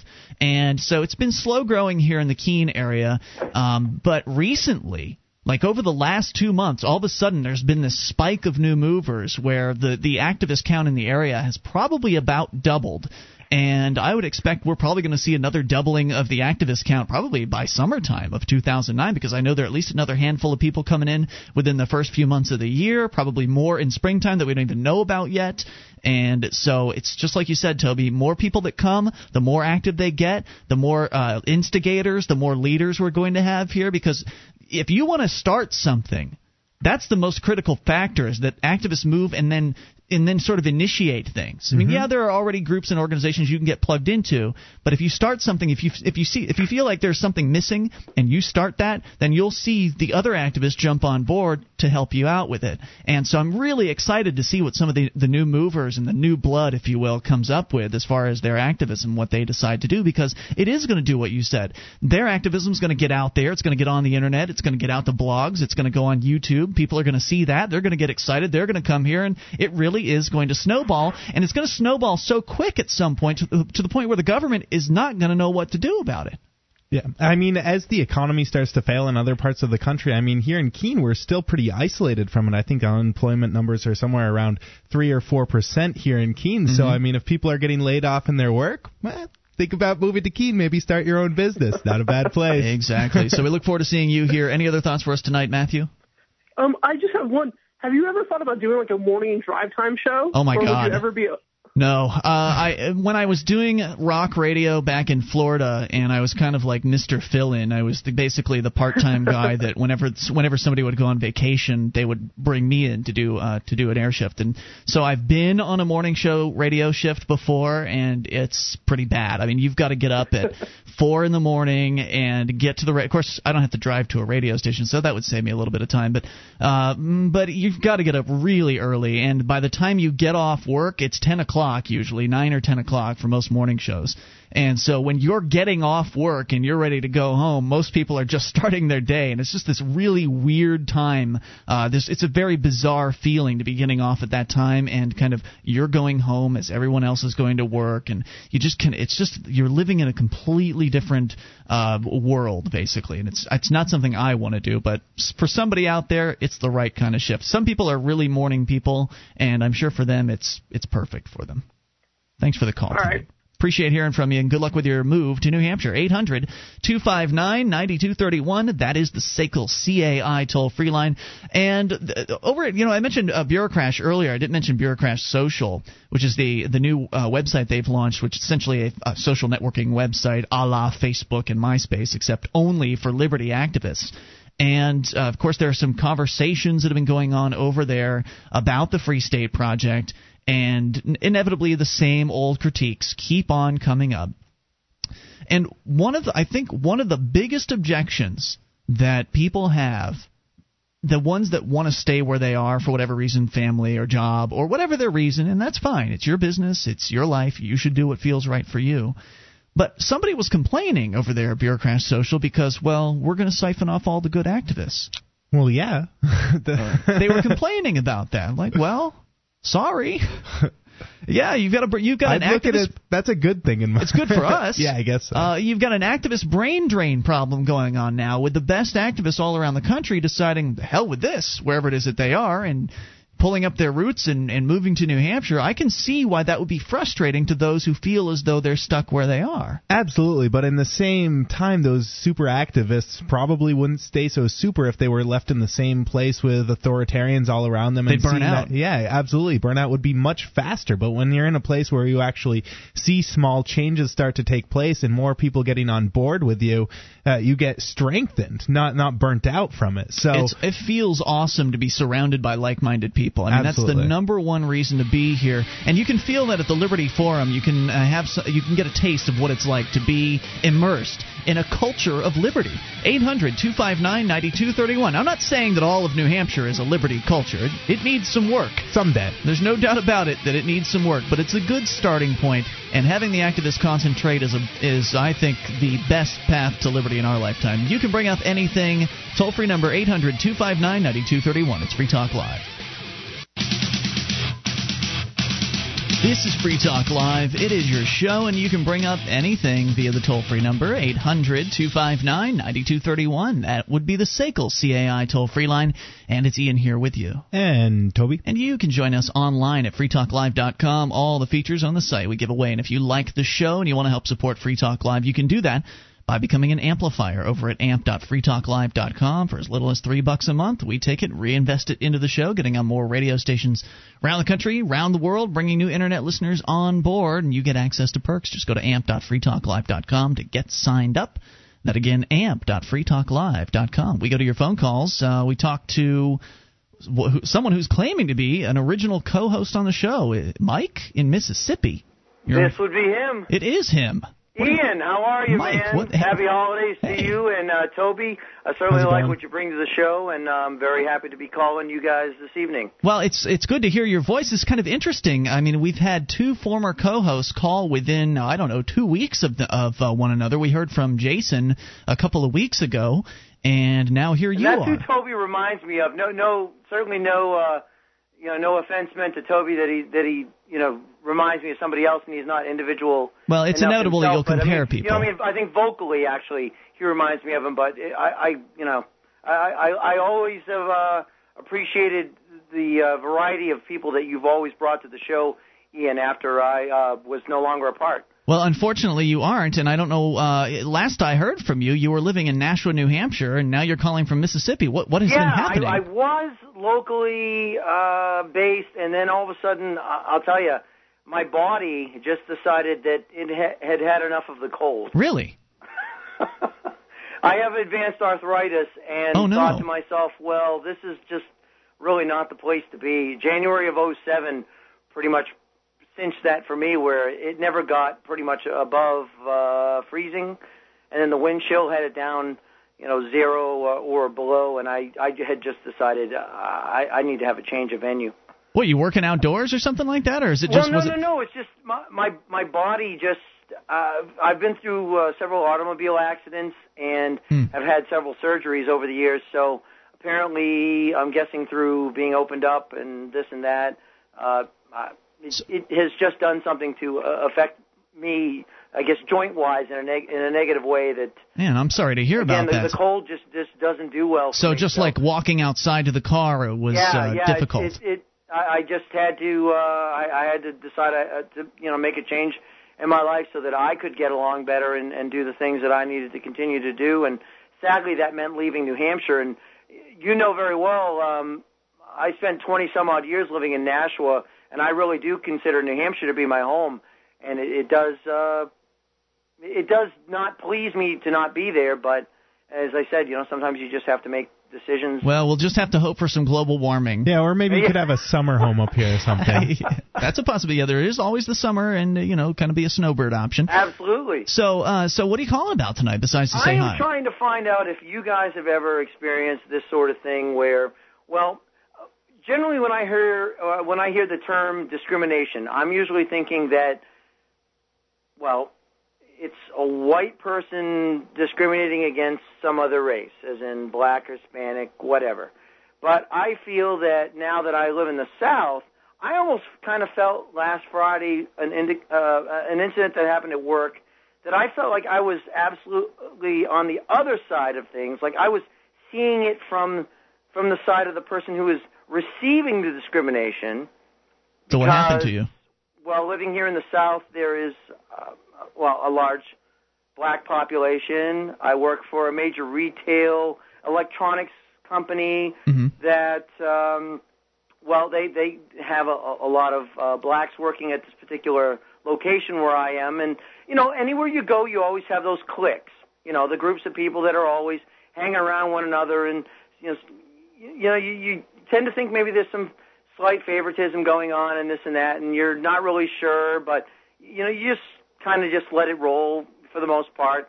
But uh, I, I was in the process of going through the closing procedures in my department on Friday evening last week, and this other coworker of mine, who shall remain nameless, uh, he just was standing around and he was chatting it up with another coworker and da da da da and nobody was doing anything so of course I want to get out of there in, in some sort of a timely fashion. Yeah. So of course I'm busting my hump to get everything done. And then at one point I look over and there is this gentleman standing there with his coat in hand, basically kind of looking over at me like, "All right, eh, like any time now, any any any time you want to finish, uh, we can leave." So wait, he could have been helping you, but he wasn't. Yeah, he easily could have been doing something, but um, really can't figure out for the life of me why he was not. Now, where did the discrimination come into play? I mean, this Well, sounds like just a the thing. lazy person to me. He's black. The manager who was in charge of coming around to close out the departments that evening is black. And of course, while I'm running around with this report in my hand called a downstocking report to make sure that we have holes filled on the floor of where product ought to be. Yeah. Um, I'm listening and overhearing this conversation between the two of them, where apparently this other coworker of mine has another 40-hour a week job, and uh, or or right up until almost 40 hours. So basically, he's supplementing right now with with Best Buy. So he feels that when he reaches his 40-hour work quota for the week, he doesn't want to do anything anymore. So he just wants to, you know, he just wants to stand around and I guess leave it on the on the shoulders of other people to get the stuff done. So um, the manager was all in agreement, and oh yeah, I hear what you're saying, and blah blah blah, and and I'm listening to them carry on, and the whole the, whole while uh, here I am still walking around with my report in my hand, getting my stuff done, listening to this just ugh. Well, what makes you? I mean, I understand you're mentioning that they that they both happen to be black, but what makes you believe that you weren't being discriminated against because you might be the new guy or something like that? it just what what kind of bugged me was just the the, the demeanor of of the manager after the fact uh, came over to me while I was looking up something in a terminal because I was trying to to actually uh, figure out whether or not we were actually out of stock on a product, and he came over to me and made some very disparaging comment about. Uh, so I guess these these closing duties are kind of new to you or something like. Really, I felt putting me down as in like you're a moron. Uh, you should have had this stuff done a lot sooner. Like almost the way that I have heard, believe it or not, at other places that I've worked, uh, that I've heard other white people talking to folks of you know other ethnic backgrounds, and it it just so hit me all of a sudden like wow. I, I feel like I'm on the receiving end, and now I can really more readily understand how it is that people feel when they are put in a situation where they, I feel that they're being looked down upon because Well, the good news well, they're not of the same you know ethnic background or, or Yeah, I can see where you're coming you from. the And- and- person who's slinging the comments. Yeah, I totally see where you're coming from there, and I mean it, it's uh, you're presuming it was because of race, but it but it may not have been. It may just simply have been. No, it may not have been, but it it just. But you I- felt I, don't it. know how to You- explain it. you I mean, felt. I'm a very, Yeah. un, I, I'm a very understanding person. I have friends from many walks of life, many skin colors, many religions. I, you know what? Quite frankly, I don't care what you do, who you are. If you know, unless you're pushing something Sure. on me that you know I don't, I don't go that way or what have you. I'm all right with it. But it was just the weirdest thing, and it was the first time I'd ever actually just had this something calling up to me from inside, going, "See, see, this this is what a lot of these people, a lot of other people have have have you know been going through." So you would say that the- how does it like to be on the receiving end? So you would say that this experience helps uh, has helped you empathize with those Oh, who have been absolutely. Discriminated But I- and I was just wondering if anybody else who's out there listening to the show tonight, or maybe you, maybe Toby, if, if you guys have ever experienced this thing yourself firsthand, and and really sort of had a, uh, I guess, an awakening to it. You know, like you reach this epiphany where you're like, oh, well, all of a sudden, like boom, you know, the light goes on, and you go, oh my gosh, you know, so so this is what it's like. Well, So I grew up in New like Hampshire, and there's looked not. down upon, and you know, you, you, you know what I'm saying? Yeah. Yeah, good question. There, there's not many um, people other than white people here in New Hampshire. There's a there's a few people of other races, so I haven't really experienced much. I did used to work at a place that was um, I was the only male working there, but um, my college professor assured me that there could be no sex, uh, sexism going on because I'm a male. And It doesn't work in reverse for no, uh, no such women thing male? as reverse. So uh, my college professor would say, if you're white, you can't be discriminated against, and if you're male, you can't. Uh, Well, but There, so there are so always instances. I mean, you, a lot of people experience discrimination based on their their height or their you know the, the uh, their their size. Uh, it could be the breast size, could be the size of their body. Who knows? There's so many different ways people can be discriminated against. The good news is uh, you can always go somewhere else. So I mean, if you keep experiencing this and management's not doing anything to solve the problem, then tell them that you'll go find somewhere else where they appreciate your services for whatever the reason is. Hey, Mike, good hearing from you. I'm glad to know that you're well, and we'll talk to you later. Hour number three is coming up. You take control, bring up anything. This is Free Talk Live. With your help, we can spread the message of liberty around the world. Consider becoming a Free Talk Live amplifier for just $3 a month now at amp.freetalklive.com. If you can't afford it, keep enjoying us for free. If you can spare the three, visit amp.freetalklive.com. This is Free Talk Live. We are launching into hour number three of the program, and you can take control of the airwaves via the toll free number at 800 259 9231.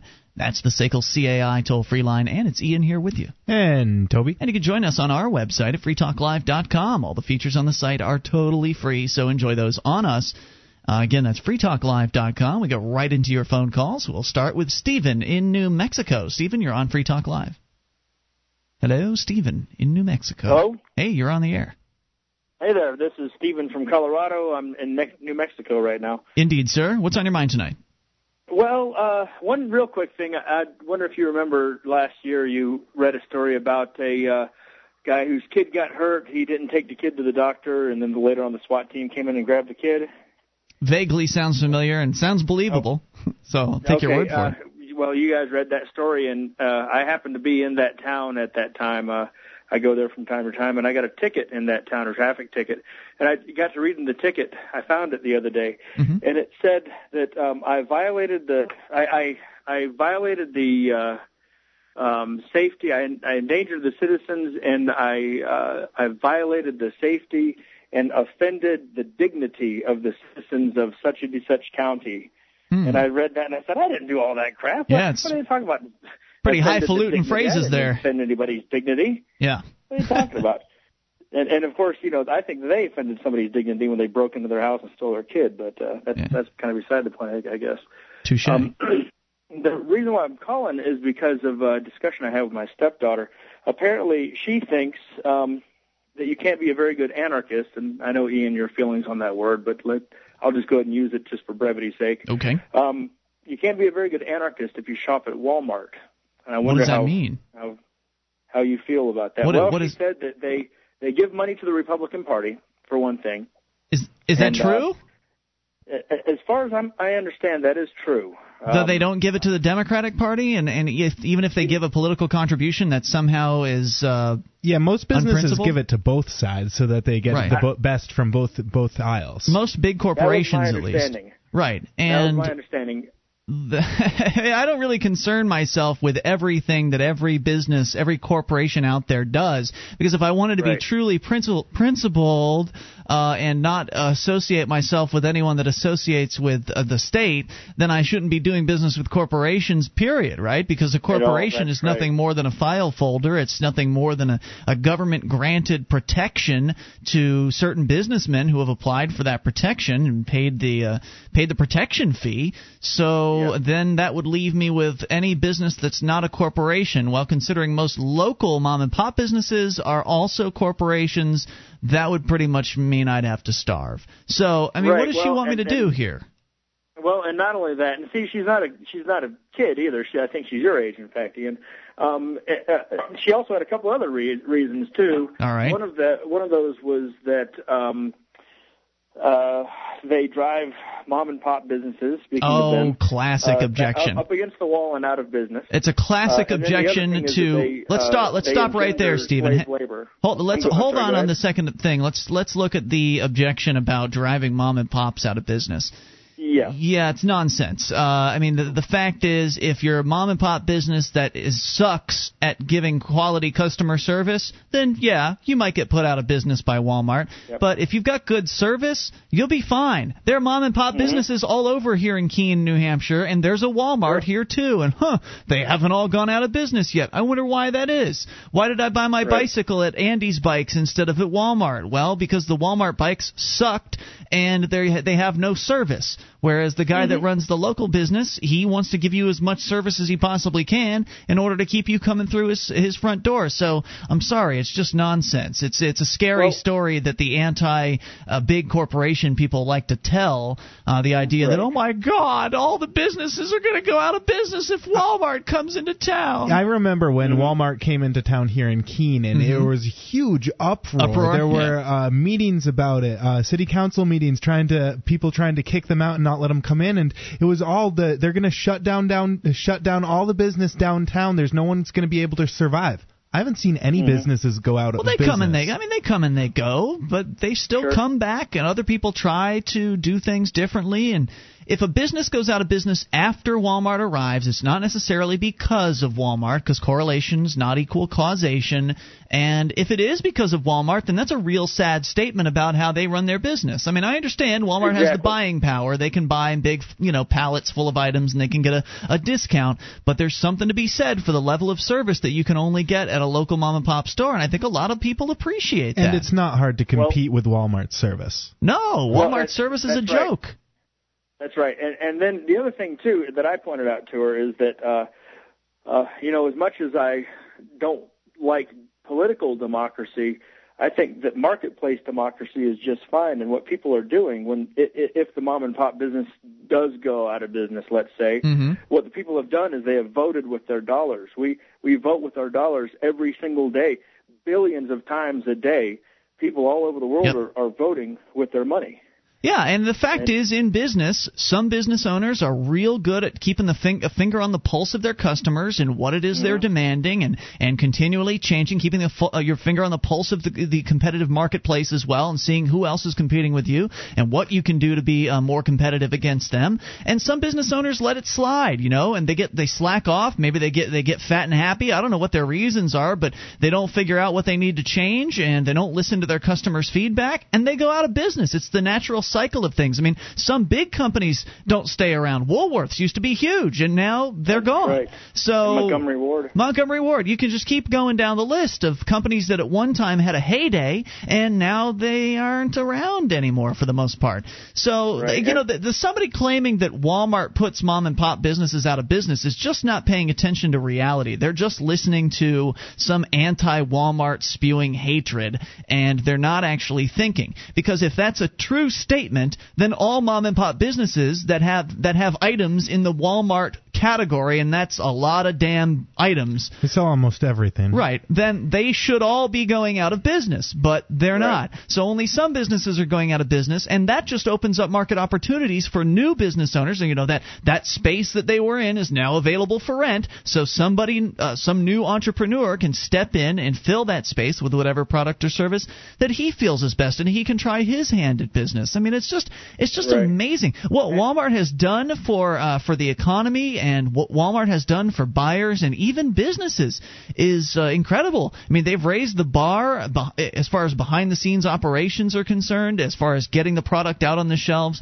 and the efficiency of all that and getting product from manufacturer to the shelf to the end consumer. Walmart has really helped uh, their vendors make themselves more efficient so they can lower costs and so Walmart can pass those cost savings onto their customers, saving their customers money. And if if you can go to the store store, if you can go to Walmart and you can save 20 bucks a week by buying your uh, your toothpaste and your toilet paper and the stuff that you always use at Walmart, you can save 20 bucks a week. That's $20 a week you could put toward going to a local uh, restaurant and eating out. Sure. You know, there's all kinds of ways that Yeah, Walmart helps bucks. Walmart Well, helps eh, keep people uh, keep money in people's pockets by keeping their costs down. You know, I've even Right. seen it help small business owners who are selling the exact same product. I used to, I know a guy who lives less than a mile away from uh, the Walmart here in Keene and Mhm. owns his own small little convenience stores. And a lot of the items he gets, he doesn't buy from a, a any kind of. Um, he gets them from Walmart. Get and then outta here. Puts them right back on his shelves and sells them because not That's everybody amazing. wants to fight the parking lot battle in Walmart, and some people are willing to pay a few dollars for the convenience of the convenience store. Look, I'm Others not. aren't. I'd like to point out that I don't worship Walmart. I think that there are some business decisions they've made that I disagree with, uh, but Mm-hmm. it's not enough to make me not shop there. I mean, uh, they, yeah, they've got a pretty restrictive music policy. I don't buy my music from Walmart. Uh, they've got a Uh, me too. That's right. They've got a restrictive magazines policy. I don't really buy magazines, uh, but so you know they're they're they're trying to do the family friendly thing, and I don't have a family, and if I did, it wouldn't be of the same the same um, um, uh, raising uh, methods that they might pr- prefer at Walmart headquarters. Uh, but Man, shampoo, razor blades, toilet paper. you need the Can't stuff. really go wrong Yeah, you on really those. can't beat. You really can't beat it. And the fact is, they're not cheapest on everything. I mean, the Target beats them here and there on on a few things, and of course, if you're looking for quality uh, items, sometimes Walmart just doesn't have that. So I want to get to the other objection about the slavery. I heard you mention something about slavery, so I'm going to hang on to you. Bring back Stephen here in moments. 800-259-9231. And will Walmart stay on top forever? Probably not. If you look at the history of other big corporations and what happened to them, they lost their game at some point. Can't So- stay around forever. No. More coming up. This is Free Talk Live.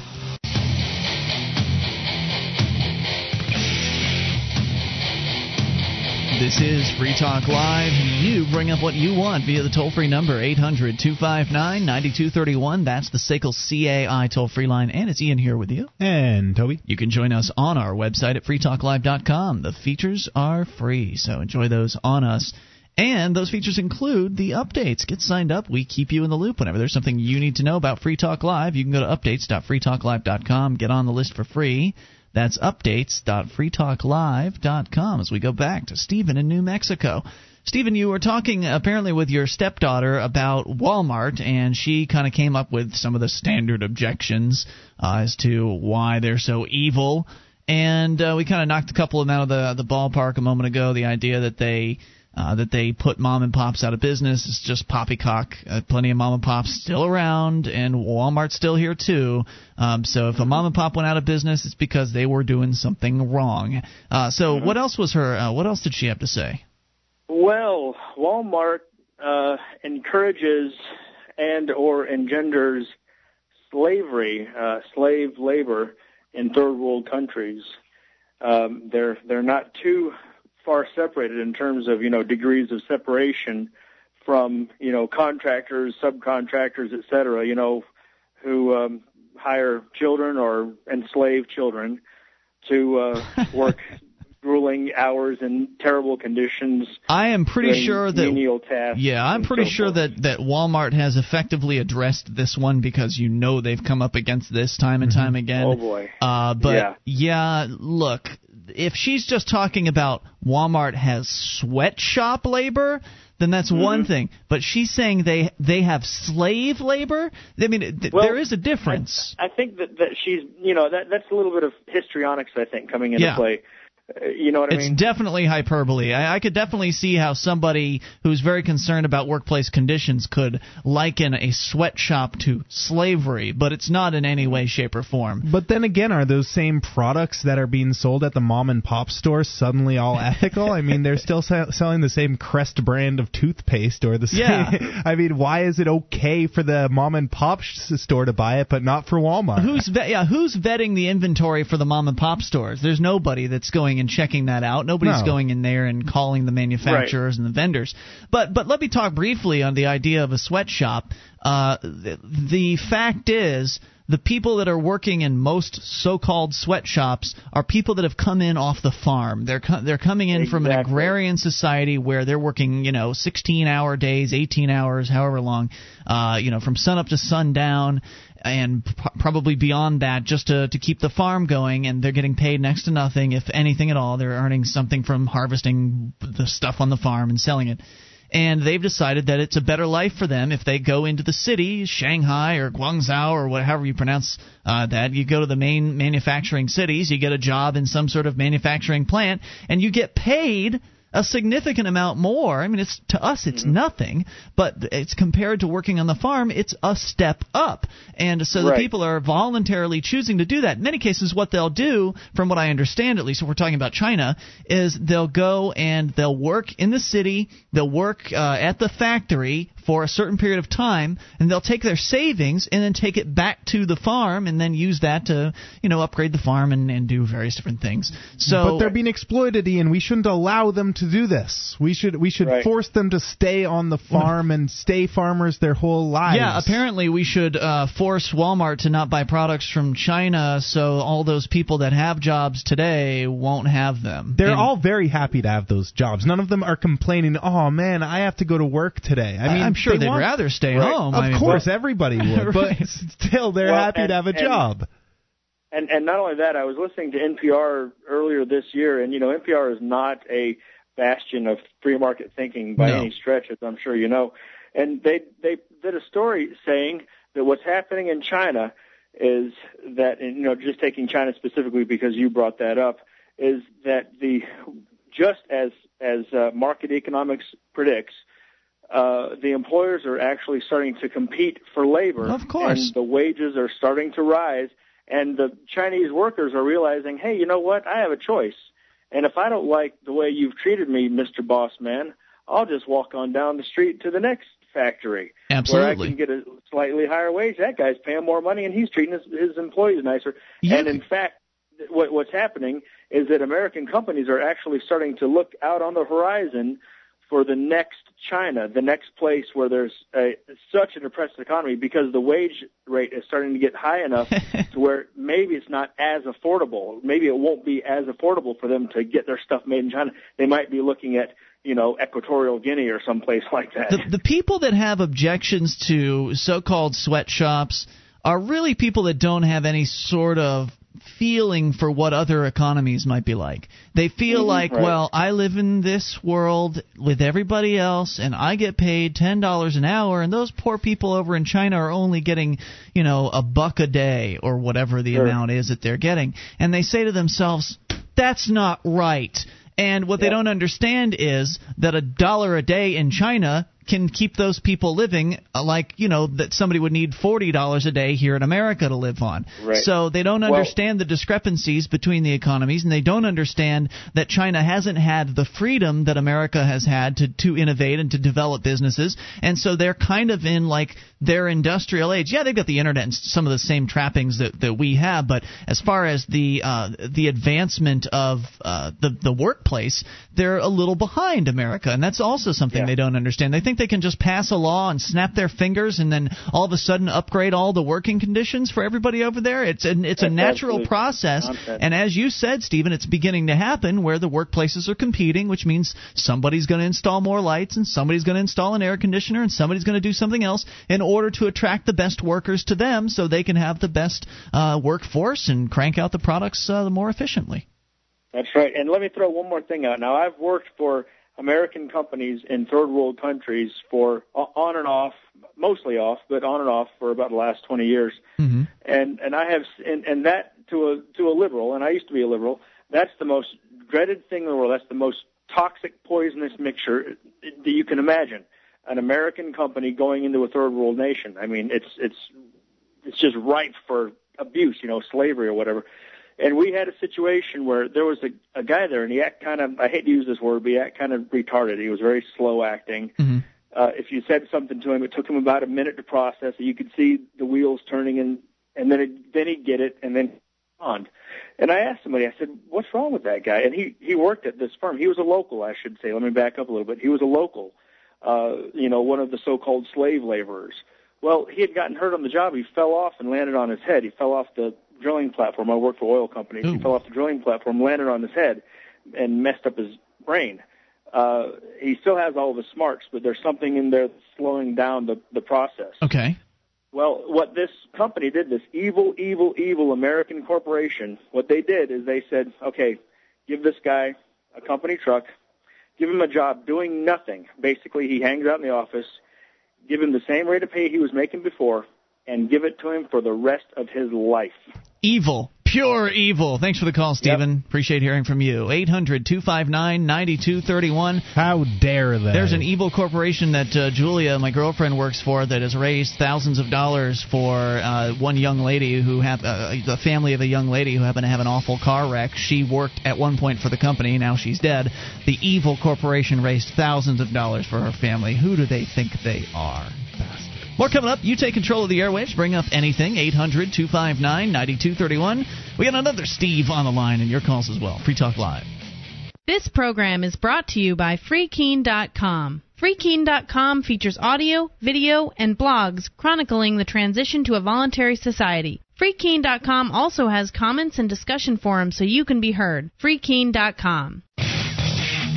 This is Free Talk Live. The toll free number for you to take control of the airwaves is 1 800 259 9231. That's the SACL CAI toll free line, and it's Ian here with you. And Toby. Join us on our website at freetalklive.com. All the features are totally free, so enjoy those on us, including the wiki. Over 1,800 pages created by listeners just like you. Go to wiki.freetalklive.com and get interactive. W-I-K-I, wiki.freetalklive.com. The Institute for Humane Studies is now offering free seminars over spring break. This March, join other libertarians from across the country for an intense and interdisciplinary exploration of classical liberal and libertarian thought.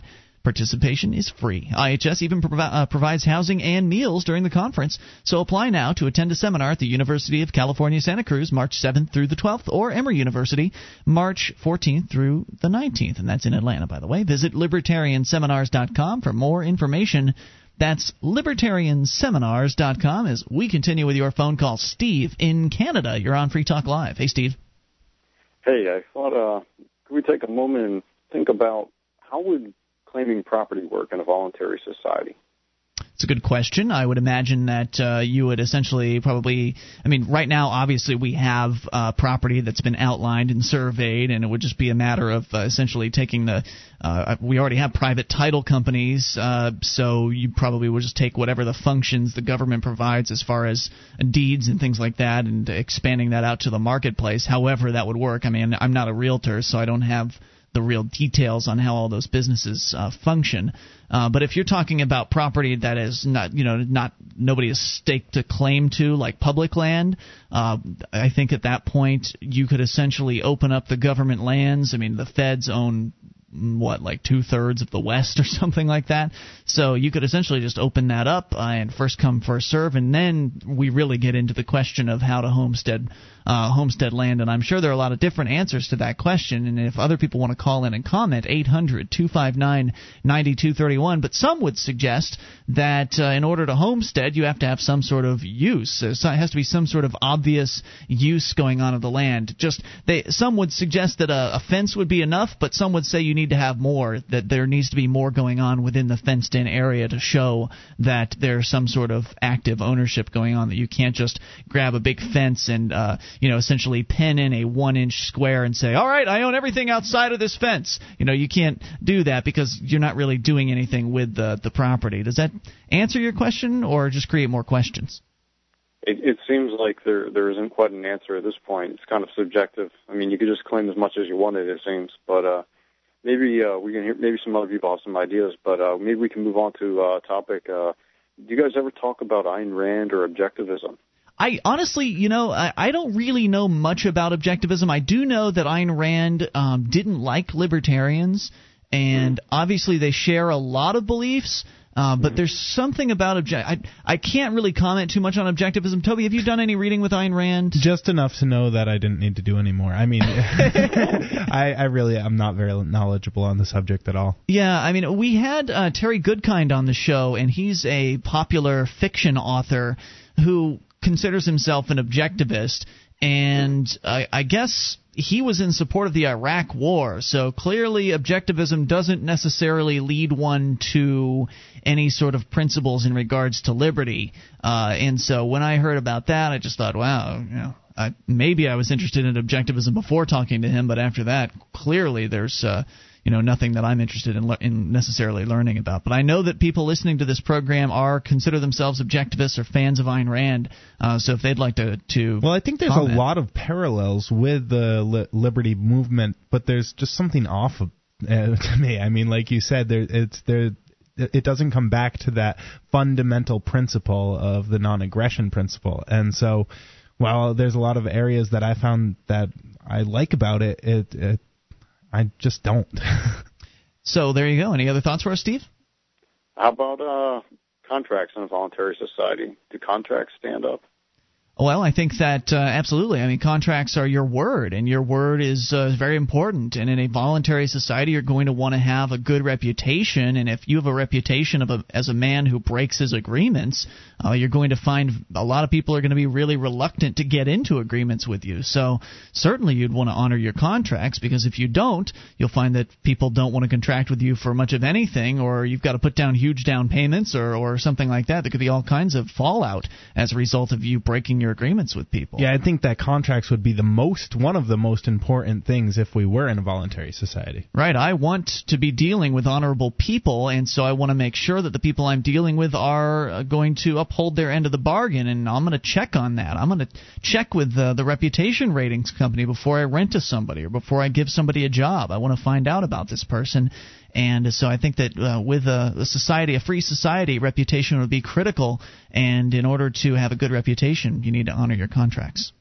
Sure, it's very critical. But um, if you break a contract, is that considered initiation of force?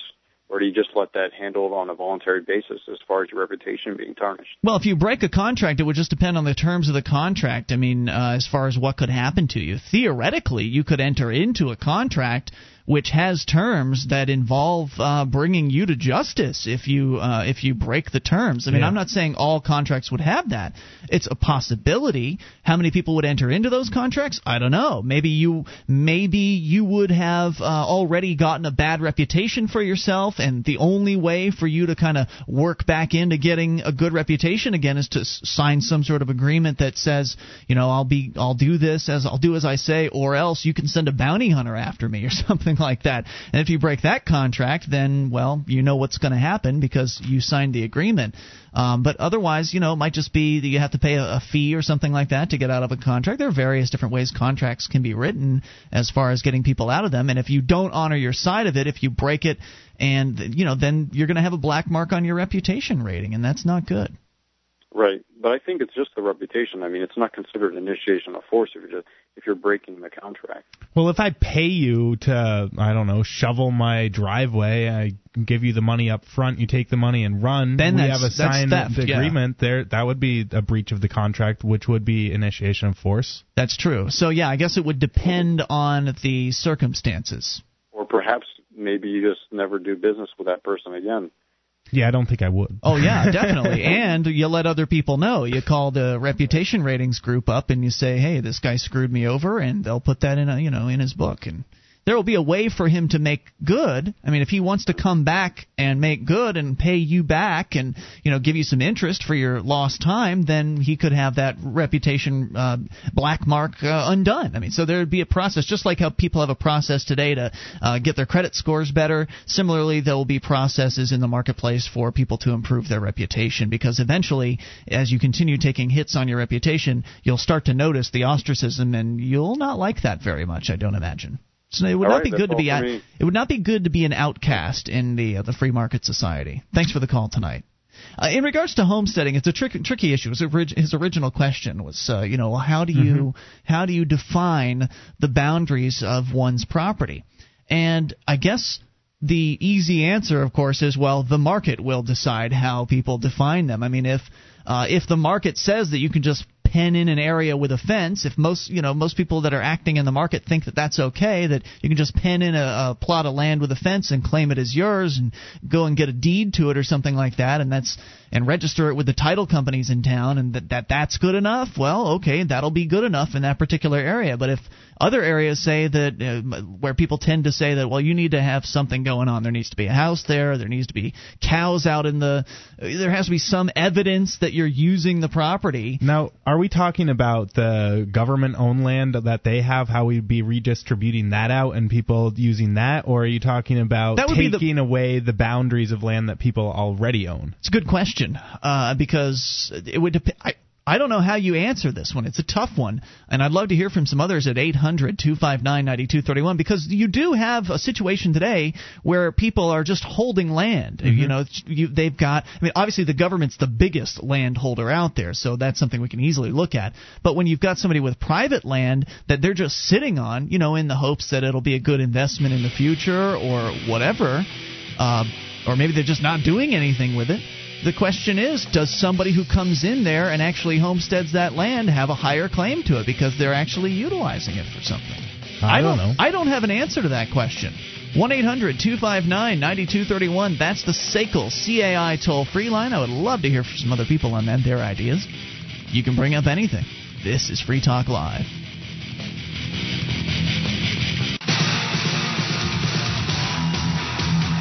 This is Free Talk Live. You can bring up anything even in these remaining moments. Just enough time for your call at 1 800 259 9231. The SACL CAI toll free line. It's 800 259 9231. And it is Ian here with you. And Toby. And you can join us on our website at freetalklive.com. All the features are free, so enjoy those. And if you like this show and you want to help support Free Talk Live, you can shop with us at amazon.freetalklive.com. Enter Amazon through that link. Free Talk Live will get a percentage of your purchase. Doesn't matter what you're buying. Used items, brand new, 41 categories in which you can shop, free Super Saver shipping on a whole bunch of items. You can get it over at amazon.freetalklive.com. If it's sold, they probably sell it at Amazon. I mean, they just have such a huge selection. Uh, and Free Talk Live gets a cut when you enter through amazon.freetalklive.com. Uh, so, the, a lot of questions on the table from uh, Steve up in Canada asking some real tough questions about contracts in the free marketplace and, and homesteading property. And would love to hear from some other people out there as far as what they think uh, those systems would look like. How do you think that those uh, different areas would play out in the absence of a government monopoly provider? Would love to hear from you at 800 259 9231. Yeah, I don't think there's any one right answer for this because everybody around the world has always had a government, and especially in today's society, we've never seen what this might look like in the absence of government and how people would get along and what contracts would look like and and what would spring up in the absence of government. So I I don't think that there's any one right answer to this. I think that we'd probably see a variety of different things happening dependent depending on where you're living and what kind of people you're around, what kind of people uh, what kind of uh, organizations people set up. So I don't think there's any one right answer to this. I think what we'd see is a variety and a lot of different choices. I think something we should bring into the picture here is the idea of contract insurance and title insurance. I mean, we already have title insurance, which is where essentially, you know, they guarantee that uh, this title is free from encumbrances and things like that, and they'll uh, they'll keep an eye on things for you and make sure that nobody's going to infringe upon it. Uh, and of course, in contract insurance, you would have the ability to essentially buy a policy on your contracts.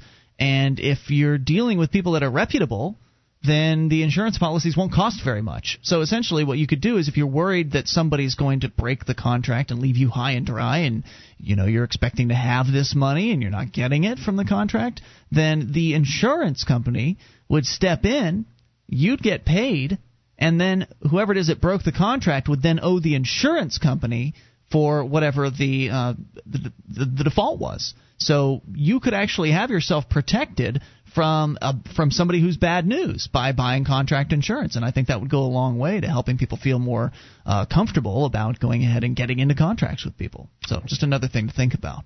Right. It would be a, I, I the way I look at it is it would be a lot like the current credit score system is located too. You'd have a credit score, so if you're not paying the insurance company you owe money, well, your insurance company might just want to drop you in that case too. So it, keeping your reputation clean, I think would be very important if we were in a voluntary society. Because right now you can still do business if you're a deadbeat. I mean, the the government makes that easier, and I think that if you were a deadbeat, it would probably be harder in a voluntary society. I would hope so. That's what I would want. But a lot of people think that if we were going to shift towards voluntary society, perfect personally, I'm a, a minarchist. I Mm-hmm. I can definitely see the points of view. I say let's get the government as small as possible, and then we'll talk from there.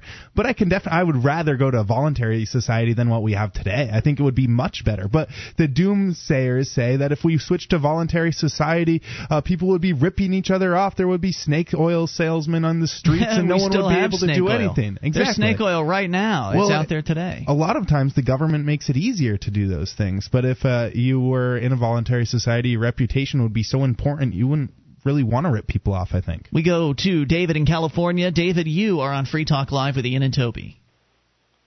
Hello, David in California. Going once. Hello. Hey, you're on the air. Oh wow. Uh, I'm kind of nervous about calling. This is my first time. It's all right. Take it easy. It's Um, nobody, no problems. Just me and Toby here. Nobody else here. Oh I, no, it's cool. I, I've been listening to the show since I was 16. I gotta say, you guys have really opened my eyes. Well, I you mean- you opened your eyes. We didn't do anything. We just gave you some ideas. That's all. Yeah, you you you made me think about it though, because I always just went through life and just followed things as they were going, and I never really gave it much thought. I just figured it's the system. That's how it is. No, it's easy to do be. it that way. It's easy to live And- life that way. and I didn't really think about it. My parents and all their rules and everything, and just you know, it, it's really made me think about it. And I really want to move to New Hampshire, but that's a big path for me because most of my family are here, and um, I'd have to find a job and Well, there are jobs uh, in New Hampshire. I mean, it, it- New Hampshire is one of the best economies, and it it is, I think, the best economy in the Northeast, and one of the best economies in uh, the entire United States. But the family objection, I mean, family's really important to a lot of people, so I can understand where you're coming from on that. I guess you know it's all about you and your priorities. Uh, You know, what do you want most in life? Do you want to be around your family and do things with them, or do you want to pursue, uh, you know, a, a, some activism? Do you want to be surrounded by people that get liberty? Uh, do you think that would be more more worthwhile to you? It's all about what you want to balance and what you want to weigh as most important to you, and you know, whatever you choose is what you should do. that's the thing too. You know, I've I've been thinking about my future and the way the government is. You know, I don't I don't want that. I don't want that for my kids or my future family and their kids. So that would be something to pursue for the future and for them. And you know, it would suck to leave my family, but you know, we don't have a strong tie. We don't see each other as much as I'd like to. You know, so it's not like it would. It wouldn't be worthwhile to pursue. So I, I now you have to understand you're talking to somebody, and I don't know, uh, Toby, you probably get along. You get along pretty well with your family, right? Absolutely. You've got great relations with them. Um, and I, on on this side of the microphone here, uh, I don't really have the greatest relations with my family. I, I, I'm pretty close to my dad, I guess, as far as most of them are concerned. But, but my mom, she is somebody that I just don't uh, get along with as far as she doesn't want to talk to me about what interests me, and so I, as far as I'm concerned, there's not really a relationship there. It's just kind of uh, niceties, basically, because she's my mom, uh, and Right. so so having me comment on your situation is probably not really even fair. But Well, that's that's funny because my life's completely opposite. My dad was a heroin addict, and I've had so many shitty stepfathers. Oh, we can't let you get away with that. Thank you for the call. I'm, I'm sorry about that, but we are on the radio and uh, we can't tolerate that kind of stuff. So hopefully he'll call back at another night and uh, keep it in check. Yeah, you know, it, it's a difficult situation I, uh, when you ha- when you have your family there and you're getting along, but there's something across Something the country greater, that yeah. you want as well. I think that I was lucky enough to uh, be born in New Hampshire and my family's here around me, so I didn't have to move anywhere for it. I think I, it would be quite the situation if, say, the Free State Project was in Oregon or something, and I had to uproot and leave New Hampshire and move somewhere else away from my family, I think there would be it would be a tough decision to make. So I know that there's a lot of people who are in the exact same position. So you feel like you can empathize with David? Oh, absolutely. I, I think it's a tough decision. I think that though, as he becomes more autonomous and goes out on his own, he'll probably start thinking about it more and more. Who he wants to be around. I mean, the family will always be there. You can always go back and visit them. You can always call him. You can Yep. always send him letters and emails and video and stuff like that. And, And a lot of certainly they people- can come visit you too. And a lot of people move around for work anyway. So uh, a lot of people aren't always sticking around their family, even if they like to. They're probably moving out to work. And hey, If you're moving anyways, why not to New Hampshire? Well, right. Well, I mean, if you're moving for work, I mean, it's still that same balancing act, right? I mean, if somebody comes to you with, a, if you're making twenty thousand dollars a year, and somebody comes to you and says, "Look, we'll give you forty thousand dollars a year, but you're going to have to relocate here to Utah." A lot of I mean, people t- uh, take it. Somebody, it's, you're going to have to go come somewhere you don't want to even be, but there's money involved, and you have to leave your family and move to Utah or something like that people look, you know, and they have to weigh what they want most in life. And if what they want most in life is to be living down the street from grandma or from mom or whatever, or living in the same house or living nearby, then that's what they should do. But if you've come to the conclusion that you see a certain direction that society is going in, and oh, there's a definite direction out in California, and it ain't toward liberty.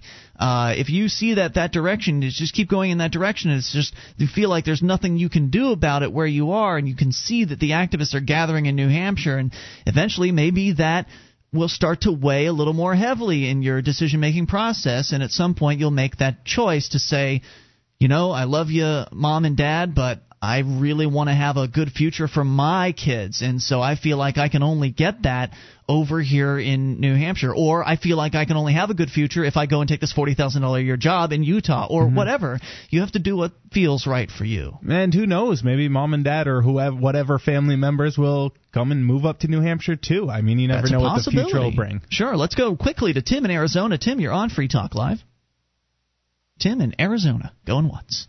Tim, going twice. If Tim's there, he's got 20 seconds. Okay. Tim, you got 20 seconds. Go quick. Yeah, hello. You're on the radio, Tim. Now you've got 10 seconds. Oh, okay. So I, Alex, I, I, Gerald. Wow, you were really confused. You'll have to call us tomorrow night. Thanks for the call, Tim. Vinny in here with you. And Toby. Gerald, not here. And he won't ever be here, most likely. We'll see you tomorrow night online in the meantime at freetalklive.com. DVD, books, music, instruments, periodicals, computer, software, electronic, photo, cell phone, office product, home and garden, bed and bath, furniture, kitchen, pet supply, automotive, hardware, apparel, shoes, jewelry, grocery, healthcare, sports and outdoors, toys, games, used, and more. It's a department store at your fingertips. Amazon.freetalklive.com. Get all your shopping done, a great deal, delivery to your door, and a percentage of your purchase will go to Free Talk Live when you enter Amazon through Amazon.freetalklive.com.